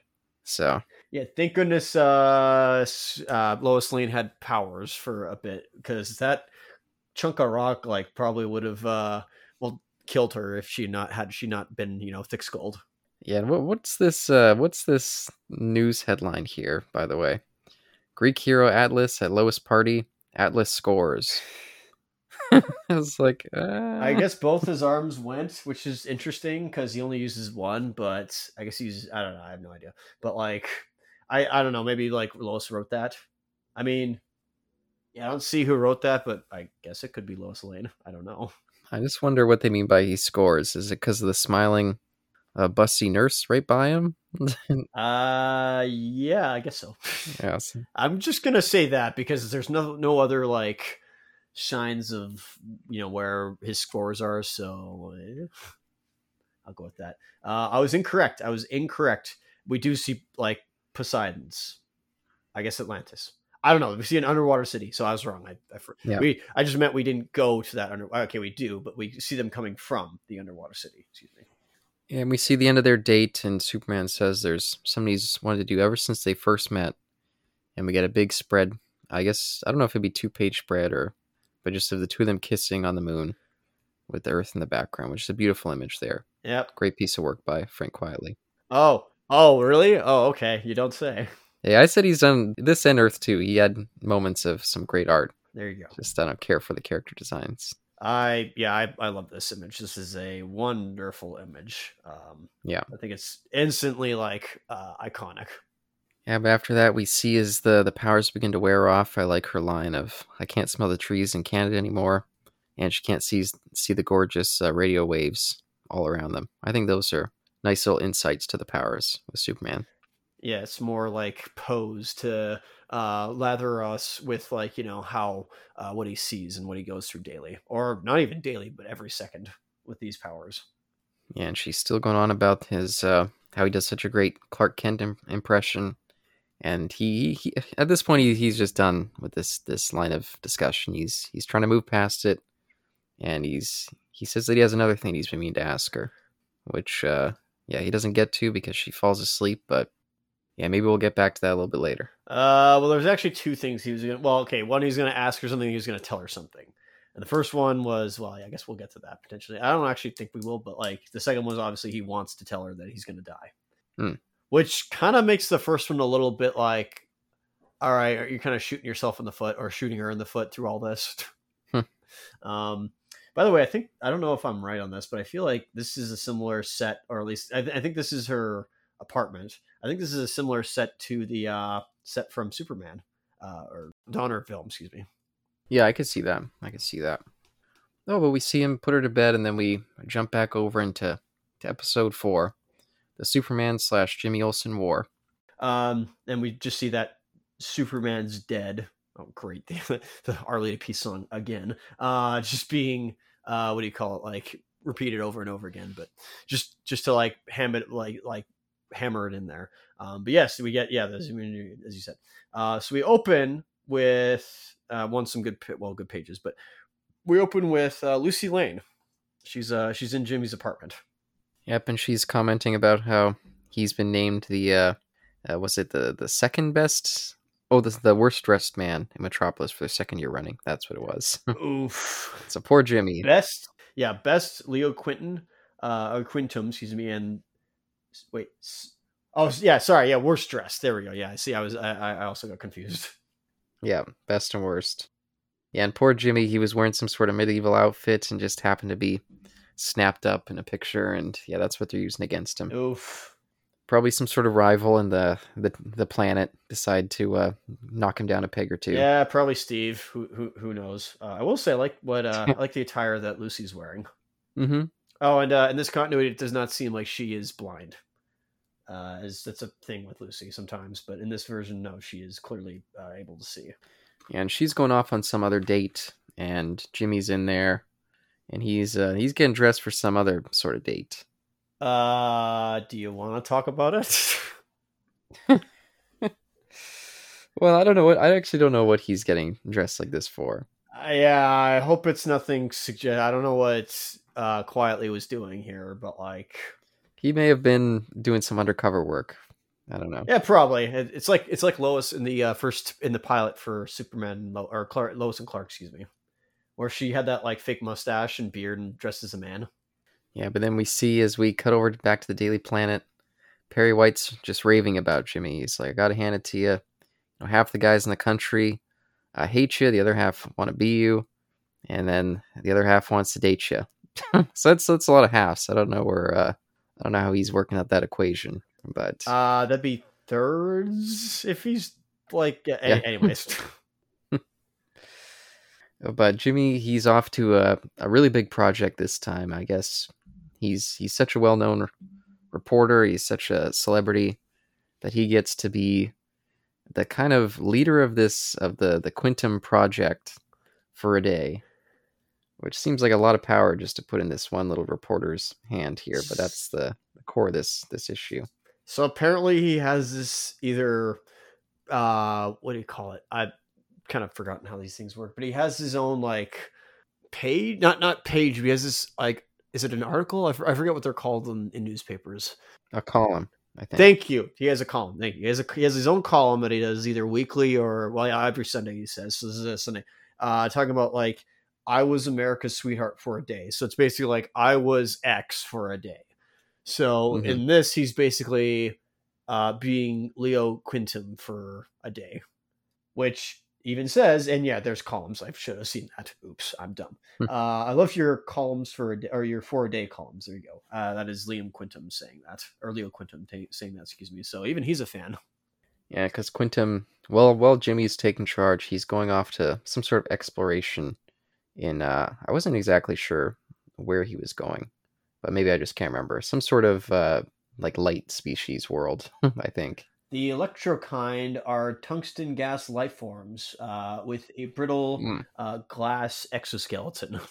Yeah, so I guess he's going off to either help them with something or just do some diplomatic uh, work. But either way, Jimmy's left with the, the keys to the castle here. Yeah, he's basically number two, which I feel like some of the other people down there might be a little more qualified to do that. But I guess given this for a day, maybe Leo wrote in just like, "Hey, I'm just happening to go to this, you know, place uh, for a day or so, or I'll be away for a bit." So it's a perfect opportunity to get Jimmy in here and uh, do his thing, and uh, you know, kind of re- observe and report what I do. And we see that he also uses his little Superman watch to record his thoughts and his notes for his columns. So that's fun. In the in the in the in the last issue we had we didn't really see it obviously but we had lois be superpowered for like 24 hours. Now we're seeing jimmy here uh be in charge of uh quintum's projects uh for 24 hours. I think that's just a cool contrast there. Yeah and we see them giving giving him a little tour of the the project site and they're they're maybe showing him the stuff that's been pre-approved so it's not even though he's uh, in otherwise uh, the lead, de facto leader for the day you know, they're not just letting him do whatever the hell he wants necessarily. Yeah, he's not like approve approve this, approve that. He's just more like supervising. Yeah. I'm approving Jimmy's uh Jimmy's uh, face on Mount Rushmore and you know that kind of stuff. oh, great! He's put he's putting his like star on the Walk of Fame. yeah. but the, he does as they come along the tour come across this this door, another red room that says "Do not open until doomsday." and he he's getting real intrigued. He's like, okay, let's maybe take a couple peeks in here, see what we got uh, hidden, and whoever this little uh, secretary type person is is quickly trying to shoo him away from there. Uh, that is Agatha, one of uh, Quintum's assistants. I guess her, I guess his like assistant or or whatever is number two. Um, again, funny, just again contrasting. I didn't even realize this until now. Like I didn't think of this until like out loud. Uh, saying this out loud, I realized that um, Jimmy has keys to the fortress, as you just said. I was like, wait a minute, Superman took Lois two issues ago. I did. I said last issue. I meant two issues ago. Sorry, this is episode four. But in episode in issue two, he took her uh, and showed her around uh, the Fortress of Solitude. Now we kind of see Quintum's version of his like Fortress of Solitude. Although technically it's his hmm. laboratory, so it's yeah. basically like Dexter's laboratory, but like Dexter's giving him permission to like go in there, which is a bit funny. But yeah, in, th- in this, it's like hmm. he's not he's not really exacerbated uh, exacerbated excuse me as lois was and not getting paranoid which is pretty cool because there's a lot of stuff that happens to him just you know like he was mr um magoo thank you yeah mr magoo hmm. um but he, he still has that happy-go-lucky attitude but yes you're right i guess that tries to you know push it it's like let's not go to this like red room again just like you know lois just like don't go in the red room lois it's like oh geez i wonder what's behind that door yeah, but Jimmy, he, he keeps trying to because he thinks it'd be great for his article. But then they move on to somewhere else that has a great little piffy title that he might be able to use, and it's the Underverse. Hmm, I feel like we've heard that before recently. Yes, I don't know where, but it's it it, it flows. It's it, you heard it through the grapevine. And it's a world. It's kind of a basement to uh, the rest of the known universe, where it's uh, filled with super gravity, and it's this yeah mysterious, interesting little place here. Yes, no, And I like the uh, I like the room that it's in. It's very crisp. It's kind of a pink image, and they have this giant. I don't know what this is, like some sort of cylindrical object or something. I took it as like the gateway to the underverse, potentially like a portal almost. Yeah, a portal. Which is kind of funny that it's like facing down, which makes sense, I guess, since the underverse well is under us. But now I'm just like, okay, if there's underverse, is there the oververse, or are we the oververse? Hmm, that's a good question. Yeah. But as we see that this uh, this room was designed by the the Empire, as there's no railings on this little walkway that they walk onto, One of these days they'll get it right. yeah, and bad as bad luck would have it, this guy who's I guess they just do some sort of scanning or, or moving things around in the the underverse, trying to find I don't know what. Something. uh, in this case, this guy has a crane and he's trying to like he, he found something like kind of like fishing or whatever, and they use their scanners to like pick up detect stuff, and they're like, "Oh, we found something. We we, we got a hold of something, but unfortunately, uh, it's really like dense, like super dense." Yep. Yeah, and it overloads his equipment and pulls pulls the whole structure down. And so I'm sure that the poor guy who is operating that is dead. And as Jimmy is is falling in, uh, soon to be, you know, enveloped by the underverse, he quickly hits his his super decoder uh, watch again, and given the call for Superman. And I, what do you think about this reference to this this whole uh, this whole gypsy curse? a little bit of a slur there thrown around. Yeah, yeah. No, I think did he mention that earlier to Lucy or He did. That's what yeah. it was. Yeah. Uh, I mean, gypsies are a little more, you know, relevant over in like Europe. So I guess, uh, Romani folks. Yeah. yes, yeah. So I, I assume that maybe Grant met, has met some Romani people, uh, potentially. But even then, I'm like, eh, I, don't know. Yeah, I don't know if that. Yeah, well, it was 2005 or six at this time. They didn't. That wasn't really widespread that it was a slur, at least not in North America. Yeah, certainly. Yeah, especially we would kind of be the last one since I mean, while we do have some people of Romani descent here, uh, it's very, very, very small percentage though. So, like, yeah, we probably wouldn't have done that, and so that's ignorant on us. We apologize. I can't. I can't remember if Grant Morrison is from the UK. Oh, he's from Scotland. Okay, so he he might have been, or maybe could have been aware. But, but anyway, maybe we'll just skip past. Should have, because there are Romani people in the UK. Yeah, and they're a well-known uh, underprivileged and abused uh, culture. So, but Many, many centuries they have. I mean, for pit's sakes, they were Yeah. in like the Hunchback of Notre Dame, which wasn't real. Yeah. Sorry. But either way, we see we cut back to the planet, and Perry White.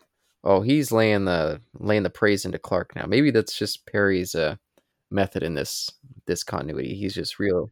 Yeah, it's so weird, right? Because he's like giving, yeah, he hasn't really done anything to like. He, he was only yelling at his crew to like, you know, talk about Luthor because it's Luthor for pit's sakes. Yeah. But he was singing the praises of Jimmy, and he's singing the praises of Clark, which is yeah, you kind of odd for Perry, but uh, I guess it's welcome for for us and for Clark.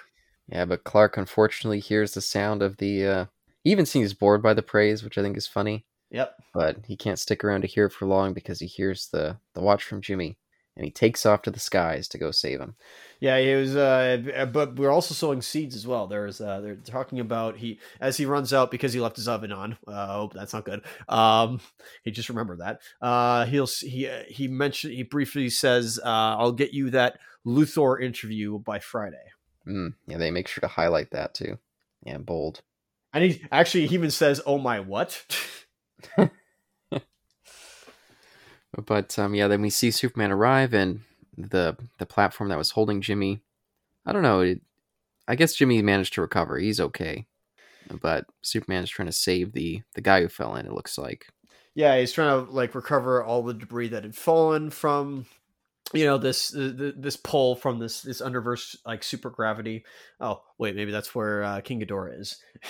Anyways, Um, but it looks like I don't know if he saves the guy or not. I kind of hope he did, but it looks like he pulls something up that uh, shouldn't have been there, unfortunately, or is uh, yeah he pulls something from the Underverse. Excuse me, that's not uh, that's certainly alien to this universe.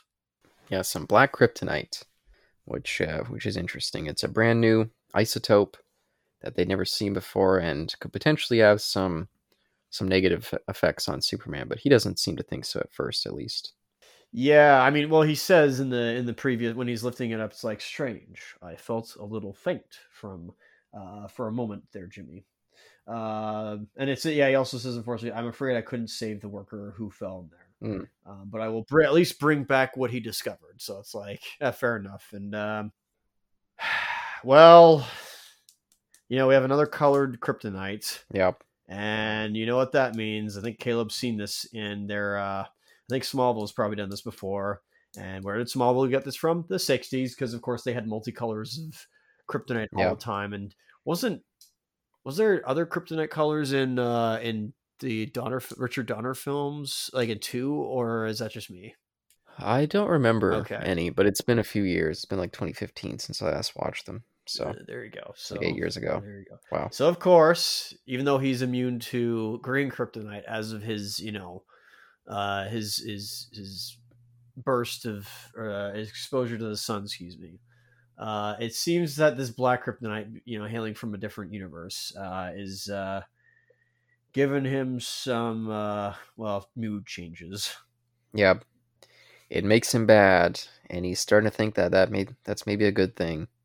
He starts kind of bitching out Jimmy a little bit. Stop, you know, always calling me with your stupid little watch. Maybe give me that watch back. You know, he's starting to yeah, become a little bit of an asshole. Yeah, he's getting he's getting mad. He's being the uh, Injustice Superman, the super the Justice Lord Superman. Uh, whatever that episode of uh, Superman the animated series was, where he also turns bad. Uh, you know, every, you know, it's bad Superman run. And so he takes off out of the facility, and Jimmy, he kind of rallies the troops, like, okay, you know, I'm in charge here, clearly. From even though maybe they should switch who's in charge in this sort of emergency, but they leave him in charge, and he he kind of finds out what can we do to stop this, and we discover that Superman helped create three different anti-Superman weapons. Um, first one was uh, a kryptonite-powered weapon that's no longer effective, and the second one was a, a Phantom Zone cannon. So that's that's a spooky one. Yes, as he mentioned, as Superman mentioned uh, in the previous issue with Samson and Atlas, he would send them to the Phantom Zone.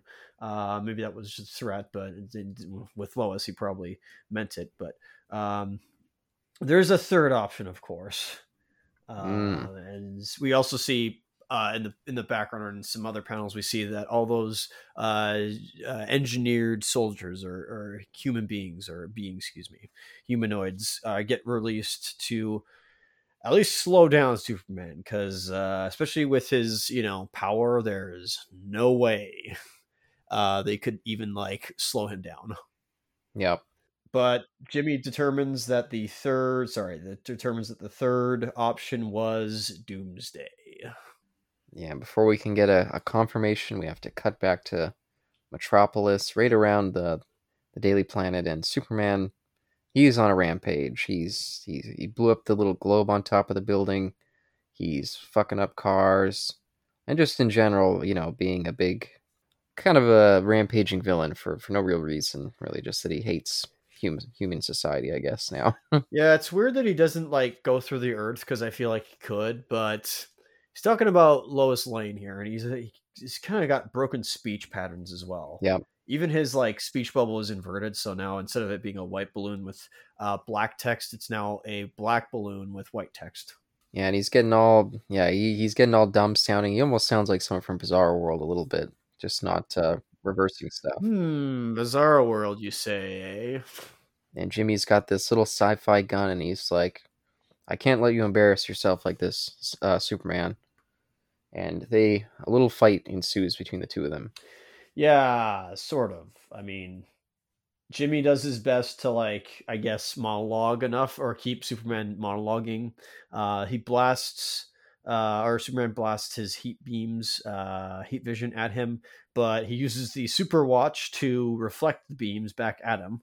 Uh, thank goodness it's Yep. indestructible, or at least you know uh, durable enough to withstand and reflect his heat vision. Uh, and it stupefies Superman just for a brief second.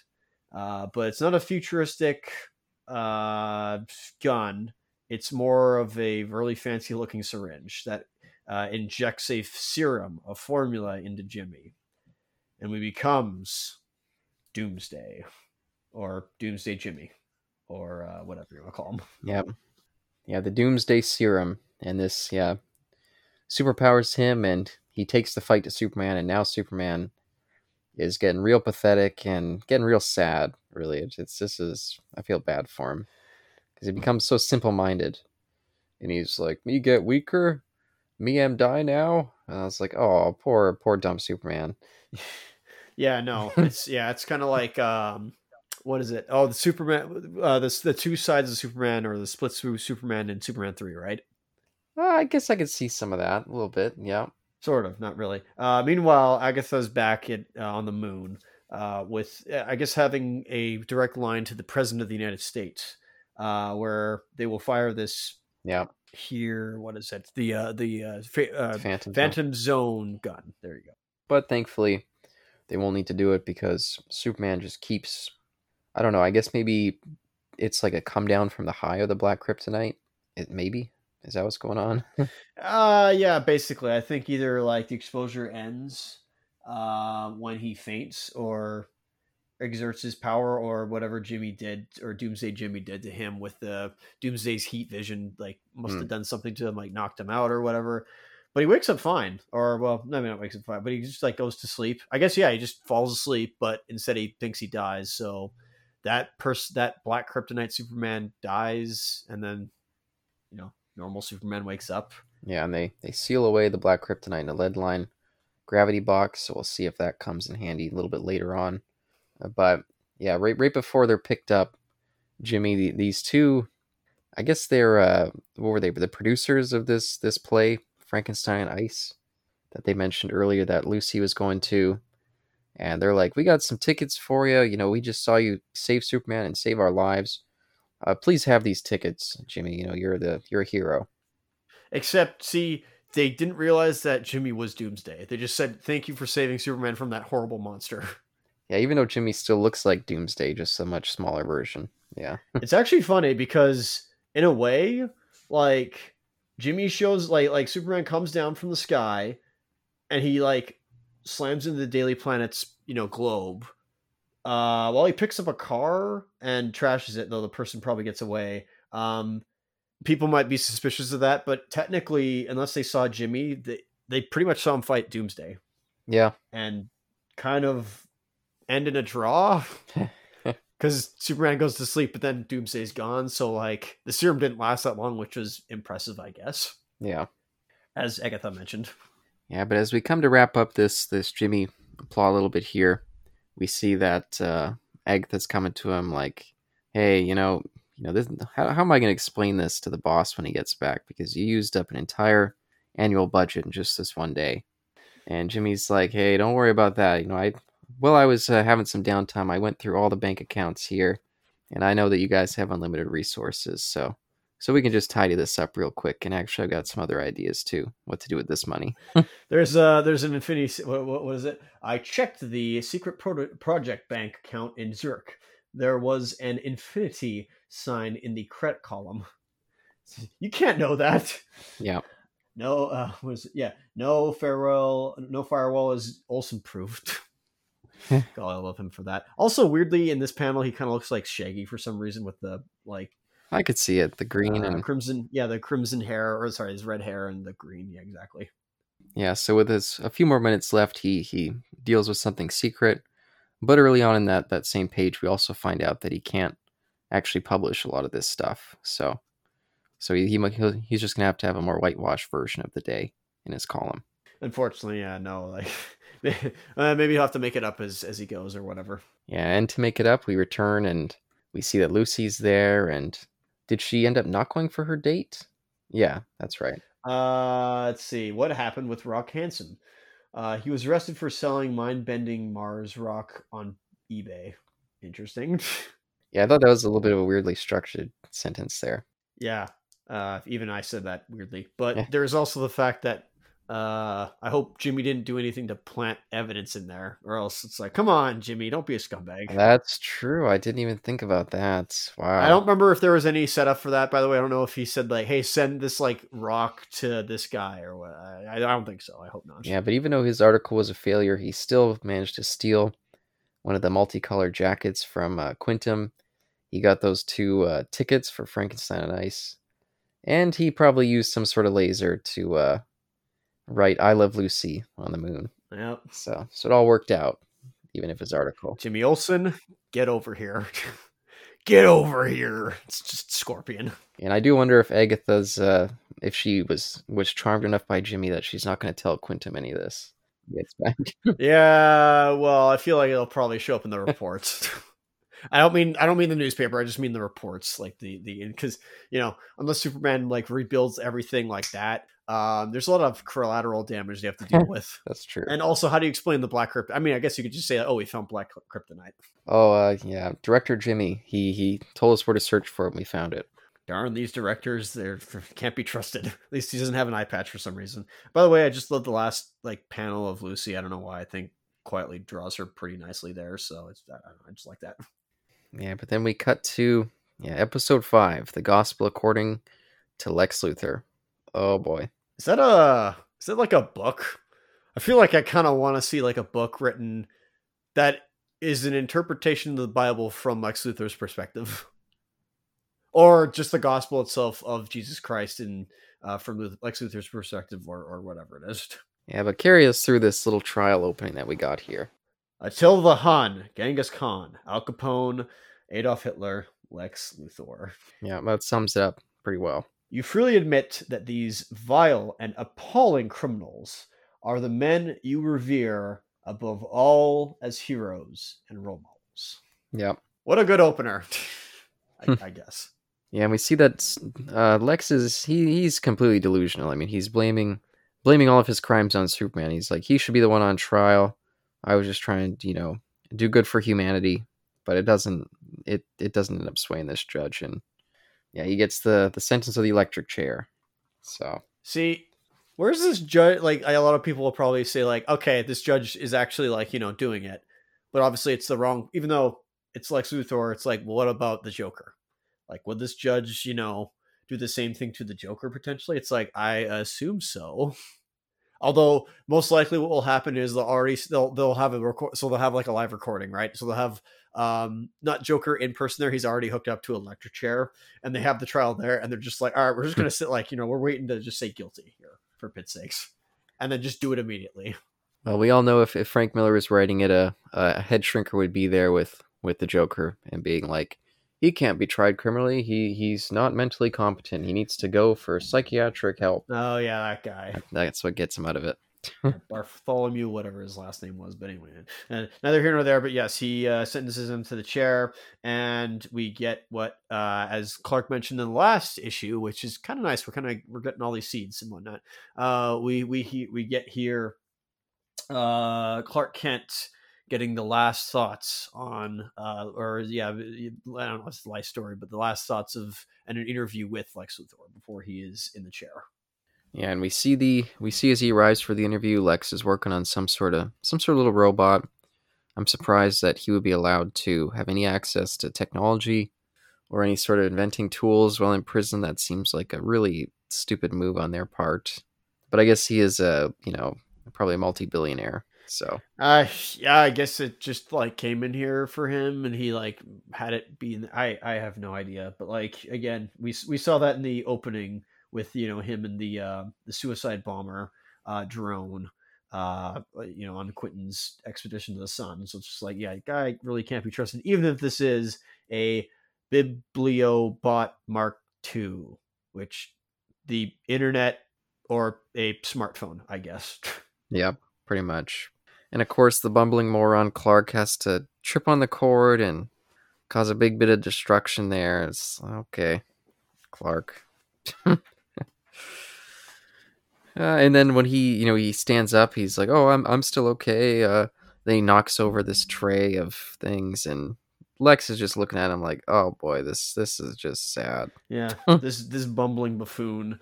Um, but it turns out though, uh, of of of course, um, is that his clumsiness may have saved him from electrocution, um, because it seems that the uh, wiring in that there, uh, yeah, you can even see it in like there's a little zap uh, in the panel where what is it? Um, Yeah.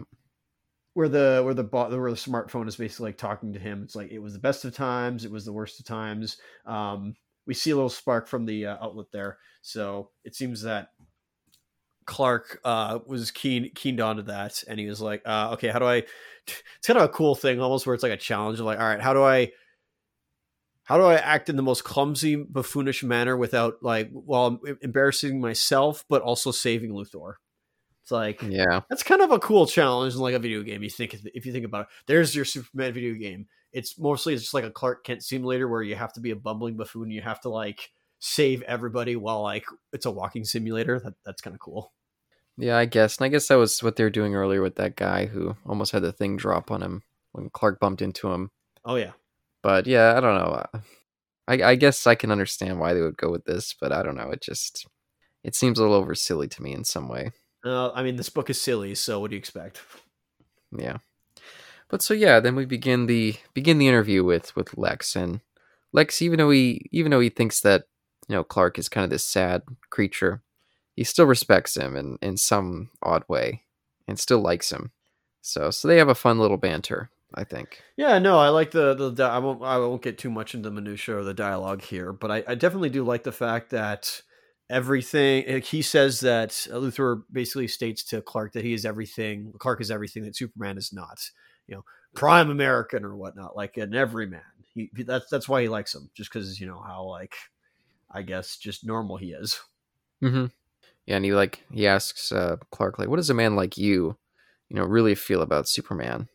And yeah, I like that he's in a way he's taking over the interview and turning it to an interview with Clark. And I even thought at first I was like, "Does he secretly know that Clark's Superman?" But no, it it it seems like he's just wanting wanting Clark to get get hit, how, how he views Superman as the real issue with with facing humanity, the real threat. Yeah, of course. He's he's talking about the uh, what do you call it? He's he's it's his interview after all, so he wants to get his side of of, of things, and especially with Superman. So uh, I I, de- I definitely do like that. Yeah, and he kind of goes into how he feels like the very very presence of Superman, you know, diminishes all the all of humanity. Because how can humanity ever thrive with this this kind of uh, bodyguard above them, this superhero thing that no human could achieve?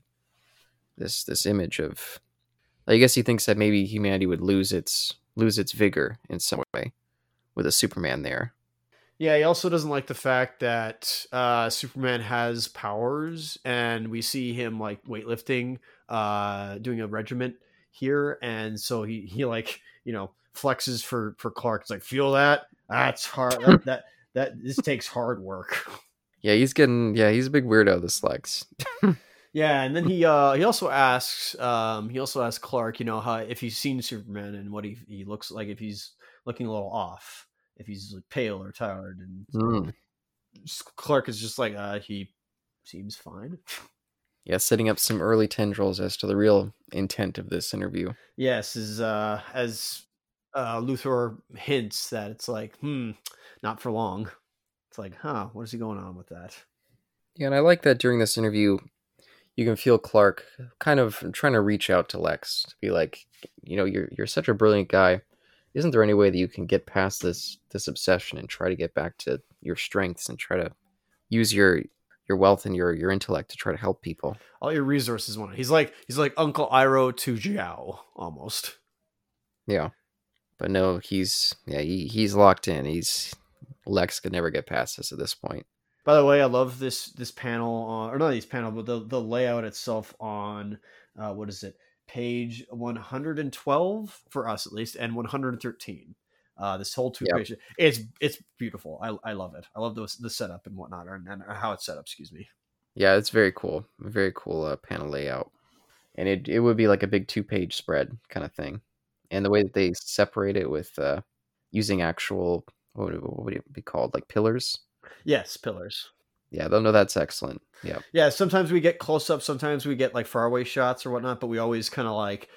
I, I will say this: what uh, this is the limit to like because I, I when I had my tablet uh, on my tablet, I was looking at it like horizontal or like vertical up or whatnot, so it would be like page to page. Yeah. So again, I got like all of page 112. I only read like page 112 and thinking like that's it, and then I turned to page 113. I'm like, oh dang it! So I had to turn it like around. Yeah, and this is the weakness of the way that they've done it now. Yeah. Because back in the day with the um, Comixology app, you would be able to have it uh, horizontally and you could zoom in. And so that's normally how I would have it because you can get a much wider breadth of the pages that way. But now that you can't zoom in anymore since it's on the Kindle thing, yeah, you could never really look at an image like this and be able to read all the panels properly. At least on on one side, excuse me. So that sucks. Yeah, yeah. If it, what I mean is if it was the full full page spread like it is here. Yeah, of course. Yeah, so that sucks. Stupid uh, Kindle app. Hopefully they'll update that at some point. Yeah, he's uh yeah, he's but basically here like again, I guess we get more of like what Luthor, you know, Clark's is still pressing Luthor with questions. I mean, that's the point. It's an interview for its sakes. And just talking about stuff where he's like, you know, uh, he kind of I, I can't he he makes a comparison between this prison in in Stryker's Island or Rikers Island, excuse me, to um Kandor, mentioning the Bottle City of Kandor, so he at least knows about that uh where like you have you have these like different types these these archetypes and this prison is basically like a, a world uh in miniature. And and in the background during this exchange, we we see this little this little more vibrant, this blue kind of splotchy looking word bub- bubble of something that's out to get Lex, something that really hates him.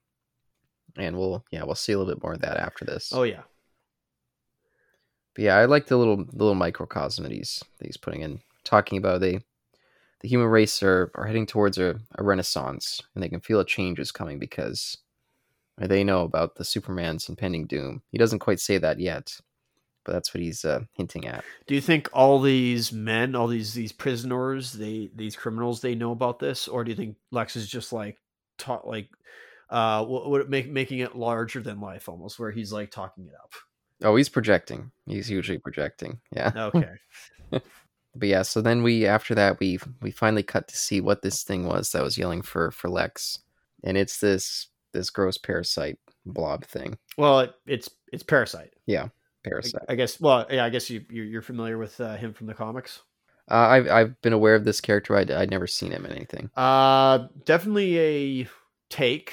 Uh, I will say that because sometimes his powers. He's in the animated series. Um, he's purple still. He's got the purple color scheme, but this he's like a purple people eater almost in this. Um, but like in that he just gains like power air quotes. So like, I guess his just levels go up. Whereas in this, this is a Yeah. near example, like probably a, almost a perfect translation of uh, the amoeba fetus from uh, the end of Akira, the, the film, Hmm. where because Parasite's power is to suck the energy from a life form, and I guess literally like energy itself. Um, this is a little different where he's like a, a flower almost, where because Superman's energy is like irradiating everywhere, he and he's in his presence, uh, he's sucking it, but I don't know if he's I don't know if if he's like actively absorbing that power or if he's just like photosynthesizing his own energy. But either way, it's literally like you know, eh, all that energy is like you know being absorbed into him, and he has like his body almost has like no control over itself. So it keeps creating mass to like uh compensate for all the energy that's being uh, put into his body. So we don't have an amoeba fetus situation, but we could. And he's compelled to move closer to the energy source, and and Clark starts getting real starts getting real tetchy. He's he's looking around. He's or not tetchy. What's the word I'm looking for? Skittish. Yeah. He's getting real skittish. Yeah, and I like uh, Lex's little snide line. I'm like, what's the matter, Kent? Are you worried he's going to steal your last reserves of cowardice? Sheesh. Fair enough. Yeah, I think that's good. But anyway, e- even uh, Clark, I thought this was stupid. He's like, can't let him touch me. I got to get out of here. Like he's almost, uh, he's almost giving himself away a little bit there. I thought, but You know what it should have been? It should have been a thought balloon. should have been. Yeah. Yeah. Although I don't know if I've seen thought balloons in this or not, eh? No, I guess we saw the little bit of inner monologue from from uh, Lois. Lois. but yeah, it wasn't balloons. Yeah, no. Uh, but again, yeah, that should have been an inter- that should have been like in a bubble because unless you just said it in a low voice, but again, that's what thought balloons are like like like a, anyway. Yeah, but either way, Parasite he grows too strong for the binds to hold him, and he breaks out and he starts charging towards. Uh, I guess Luthor thinks he's charging to him, but really he's charging to Clark. And Clark's like, "Oh God, I gotta get out of here! My stress ulcer." And I like Luthor being like, "Ken, that's tear gas, you moron!" He's running right into it. just go straight in there. Uh, of course, we see what like he did though, which was he grabbed every or at least all the security guards, probably knocked out as well, in there, and like rushed them out into uh, I guess a safe distance off the island. Although obviously that now means that a lot of criminals are unaccounted for, but or at least are running loose with the less amount of security force. But anyways, I digress. Yeah, and we see as the security force is falling apart. One of them drops a gun on the ground, which, by the way, whoever that was should probably get fired. That's just crazy. I mean, why'd they even have their gun out to be dropped in the first place? Well, I mean, we see that like some of the security, like as soon as like Parasite makes a run at Luthor, air quotes, um, the security guards all are like start like drawing their guns. But I, I know what you mean though, and we also start seeing like a prison riot happen. Yeah, which seems stupid. You'd think that the power of the gun would just add to the parasite's strength, so they should be not to do that. But either way, uh, a guy picks up the gun and sees his chance to kill Luthor right as Luthor is bragging about how Clark's under his protection. And then Clark shows up and slaps that guy with the gun, the gun right into his face. So, so damn, that guy's probably a broken uh, some teeth and a nose. And I feel like he pulled it. Like I feel like Superman could pull his punches. and let's not forget the guy just shot the gun, so that's a burning hot, uh, yeah, back of it come right to his face. So that guy's fucked up either way. Did it shoot? I don't. I didn't see it get shot. Yeah, if you look at the bottom panel, right as uh, Clark slaps it, you can see uh, it uh, it fired right then. Oh, I thought it. Uh, I thought he, with his like quickness, um, emptied the chamber. Uh, we see a little bit of uh, a blast and then a little bit of smoke coming off. Oh yeah, I see it. Never mind. You're right. Yeah, I see it there. Never mind. I'm. I'm. Yeah, I'm ignorant. Yeah, we see the bolt come out of the. Ch- Never mind. So he's got some burn right on that mustache, probably lit it on fire. The next panel, we'll see his face lighten up. Jeez. uh, but then we, yeah, we see Clark trying to trying to sort out this situation. Um, he burns up this little boiler pipe that's on the roof to, I guess, let the water just kind of dampen out that tear gas. Maybe I wasn't sure what he was. Yeah, it's uh. Well, it's a combination where yeah, it it it leads directly to where the uh you know where L- Luthor and Clark are going, but of course they're all you know watered, and you know what happens when water meets cold temperatures. The same thing that happens to humans getting struck by lightning. Yeah, and Clark even freezes a bunch of those uh, those prisoners too. I was like, oh crap. Now those guys are gonna get hypothermia, and then uh, they're all gonna die in there too. Uh, Grant Morrison forgot about that. Um, but yeah, he's he's basically trying to guide, even though Luthor thinks that he's guiding Clark to to, to safety. Clark's basically doing that for him, which I think is kind of fun here. Yeah, no, especially uh, when he peers behind one of the walls with his X-ray vision and sees that, yeah, Parasite's still following him. Yeah, yeah, and, and taking out some guys along the way, and eventually plows right through the wall, and he's he's coming after Clark, and he's like, like a son, hungry son. So he can he can t- sense the power radiating out of Clark. Hey, so what was your comment before about bullets with Parasite? Oh, I would think that the bullets would uh, boost him up. You would think, but I guess I guess we'll see. He's converting the kinetic energy uh, into more mass. There you go. Oh yeah, they even say right here. Yeah, that's that's what I thought. That's why I was like, those guards probably know what they're dealing with and not be pulling, drawing their stupid guns in the middle of a prison riot like that. But Yeah, totally. Um, and as they're making a run for it, uh, we see uh, drawn drawn like a moth to some immense energy source. Um, a bunch of prisoners in the background yell at Luthor, being like, "Hey, you you want to like lead us, Luthor? Prove it with like beating what Parasite, basically." yep. And so yeah, then poor Parasite as he's getting bigger and bigger, the weight to the ground won't be able to hold him anymore. And he just falls right through, which I think is a really another really beautiful image there.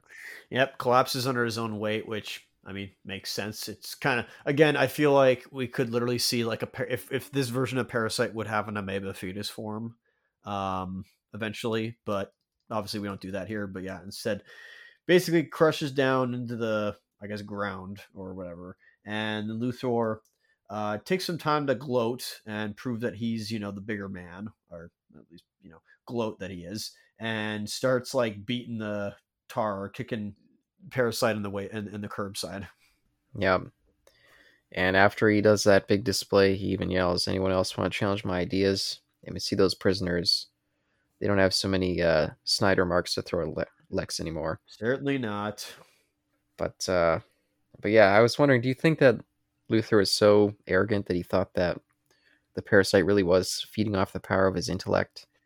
Well, he did say, remember what he said earlier? He said like brains beat brawn every time. Yeah, that's true. That's yeah. Yeah, I mean, he didn't like he didn't catch on that he was after Clark, so yeah, obviously potentially. Like again, this is a Luthor that doesn't throughout the entire book does not know that Clark Kent is mm-hmm um, especially in this next panel. But we'll get to that after he also states that he's uh, I'm walking straight back to my cell on death row. Uh, you wait, you want change? Wait for my signal. Um, so he is. It's funny, even though he's wa- like in this escape, he's actually like I probably I feel like he probably would have taken. Okay, maybe not to this point, but he probably would have taken Clark to this place anyways. yeah. Uh, it just so happened that serendipity and circumstances be uh, were in his favor to show him this little uh this little room of his. I guess this is actually this is technically his room, and then he would have taken him down underneath the floorboards to reveal like a little secret passageway uh, exiting it out to uh, back out of Rikers Island. So it's like, huh, he has a way out if he wanted to, but he's not doing that. Interesting. Yeah, and this is when he really lays his cards out that this interview wasn't just like a tell all for him on death row, but really he was using this interview as another weapon against Superman. And we see that his Superman obsession is taking extremely bizarre turns as we see he's got this little little baboon in a Superman uh, costume and what do you think he was doing with that there uh, in his prison cell?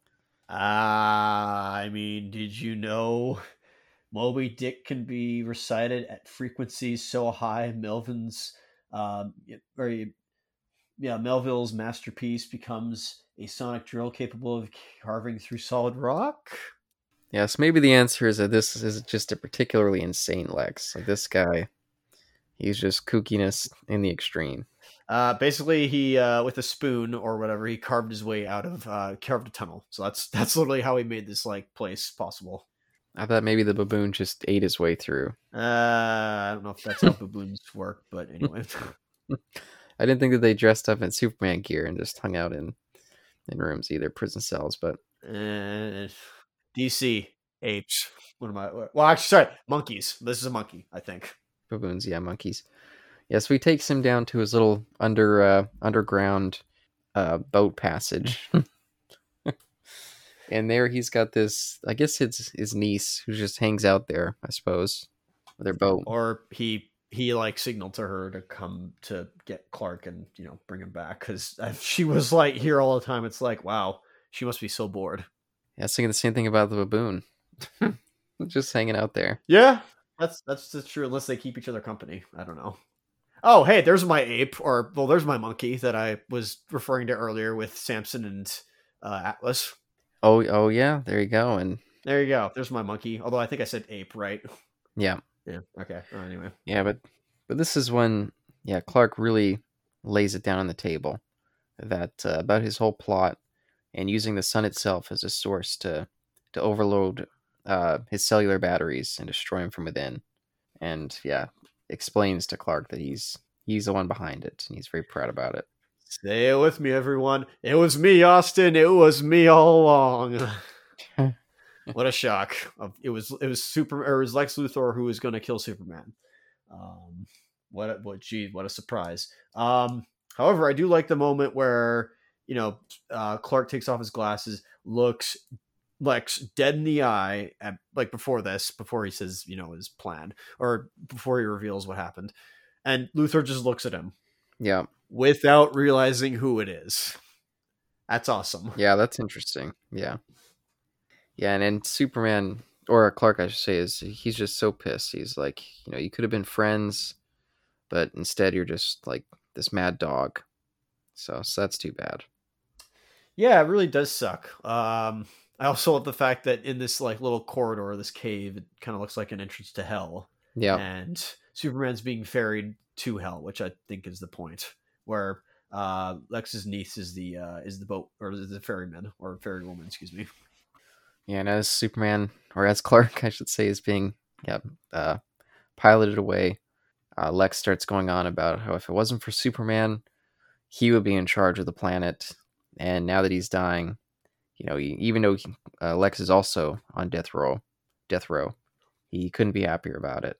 So He pulled the old the old trick, the old trick of like, if I'm dying, I'm taking you with me. yeah, and I think this last image here, uh, now where to, Mister Kent? I think that's a really lovely piece of art as well. The water and the boat. Oh yes, that one old that one page spread. I think that looks really good, and again, very evocative. Something out of like say Dante's Inferno. yeah this boat here with all the lines and all the the detail work i think is really um really well done by frank quitely and i think that his overuse of lines works well in in objects i'll say yeah, I was gonna say, I think for environmental design, you're you're impressed by his his work. yes yeah i just feel like his well i've, I've already said it but let's yeah let's jump over to to episode six. Oh crap we're only on episode oh fuck i'm just jumping in here from the editing bay to close out this episode Um, as you can see that from the the part one in the title, this this whole discussion went way too long. Ended up being about four hours. I know, crazy. Um, so I'm, I'm splitting it here in the middle, and yeah, we'll continue into the next episode. So hope you enjoy this discussion, and hope you'll join us for the second one. We always enjoy doing this DC stuff, even though we often uh, go go too long into our self indulgent uh, ways with these panel by panel reviews. But um, if you like them, if you don't mind that we go f- so long, leave us an email or a or a tweet. Our our information's down there in the uh, the description section. But either way, tune in next Monday when we'll have the second part of this discussion out. And until then, we'll see you on the next one. Peace.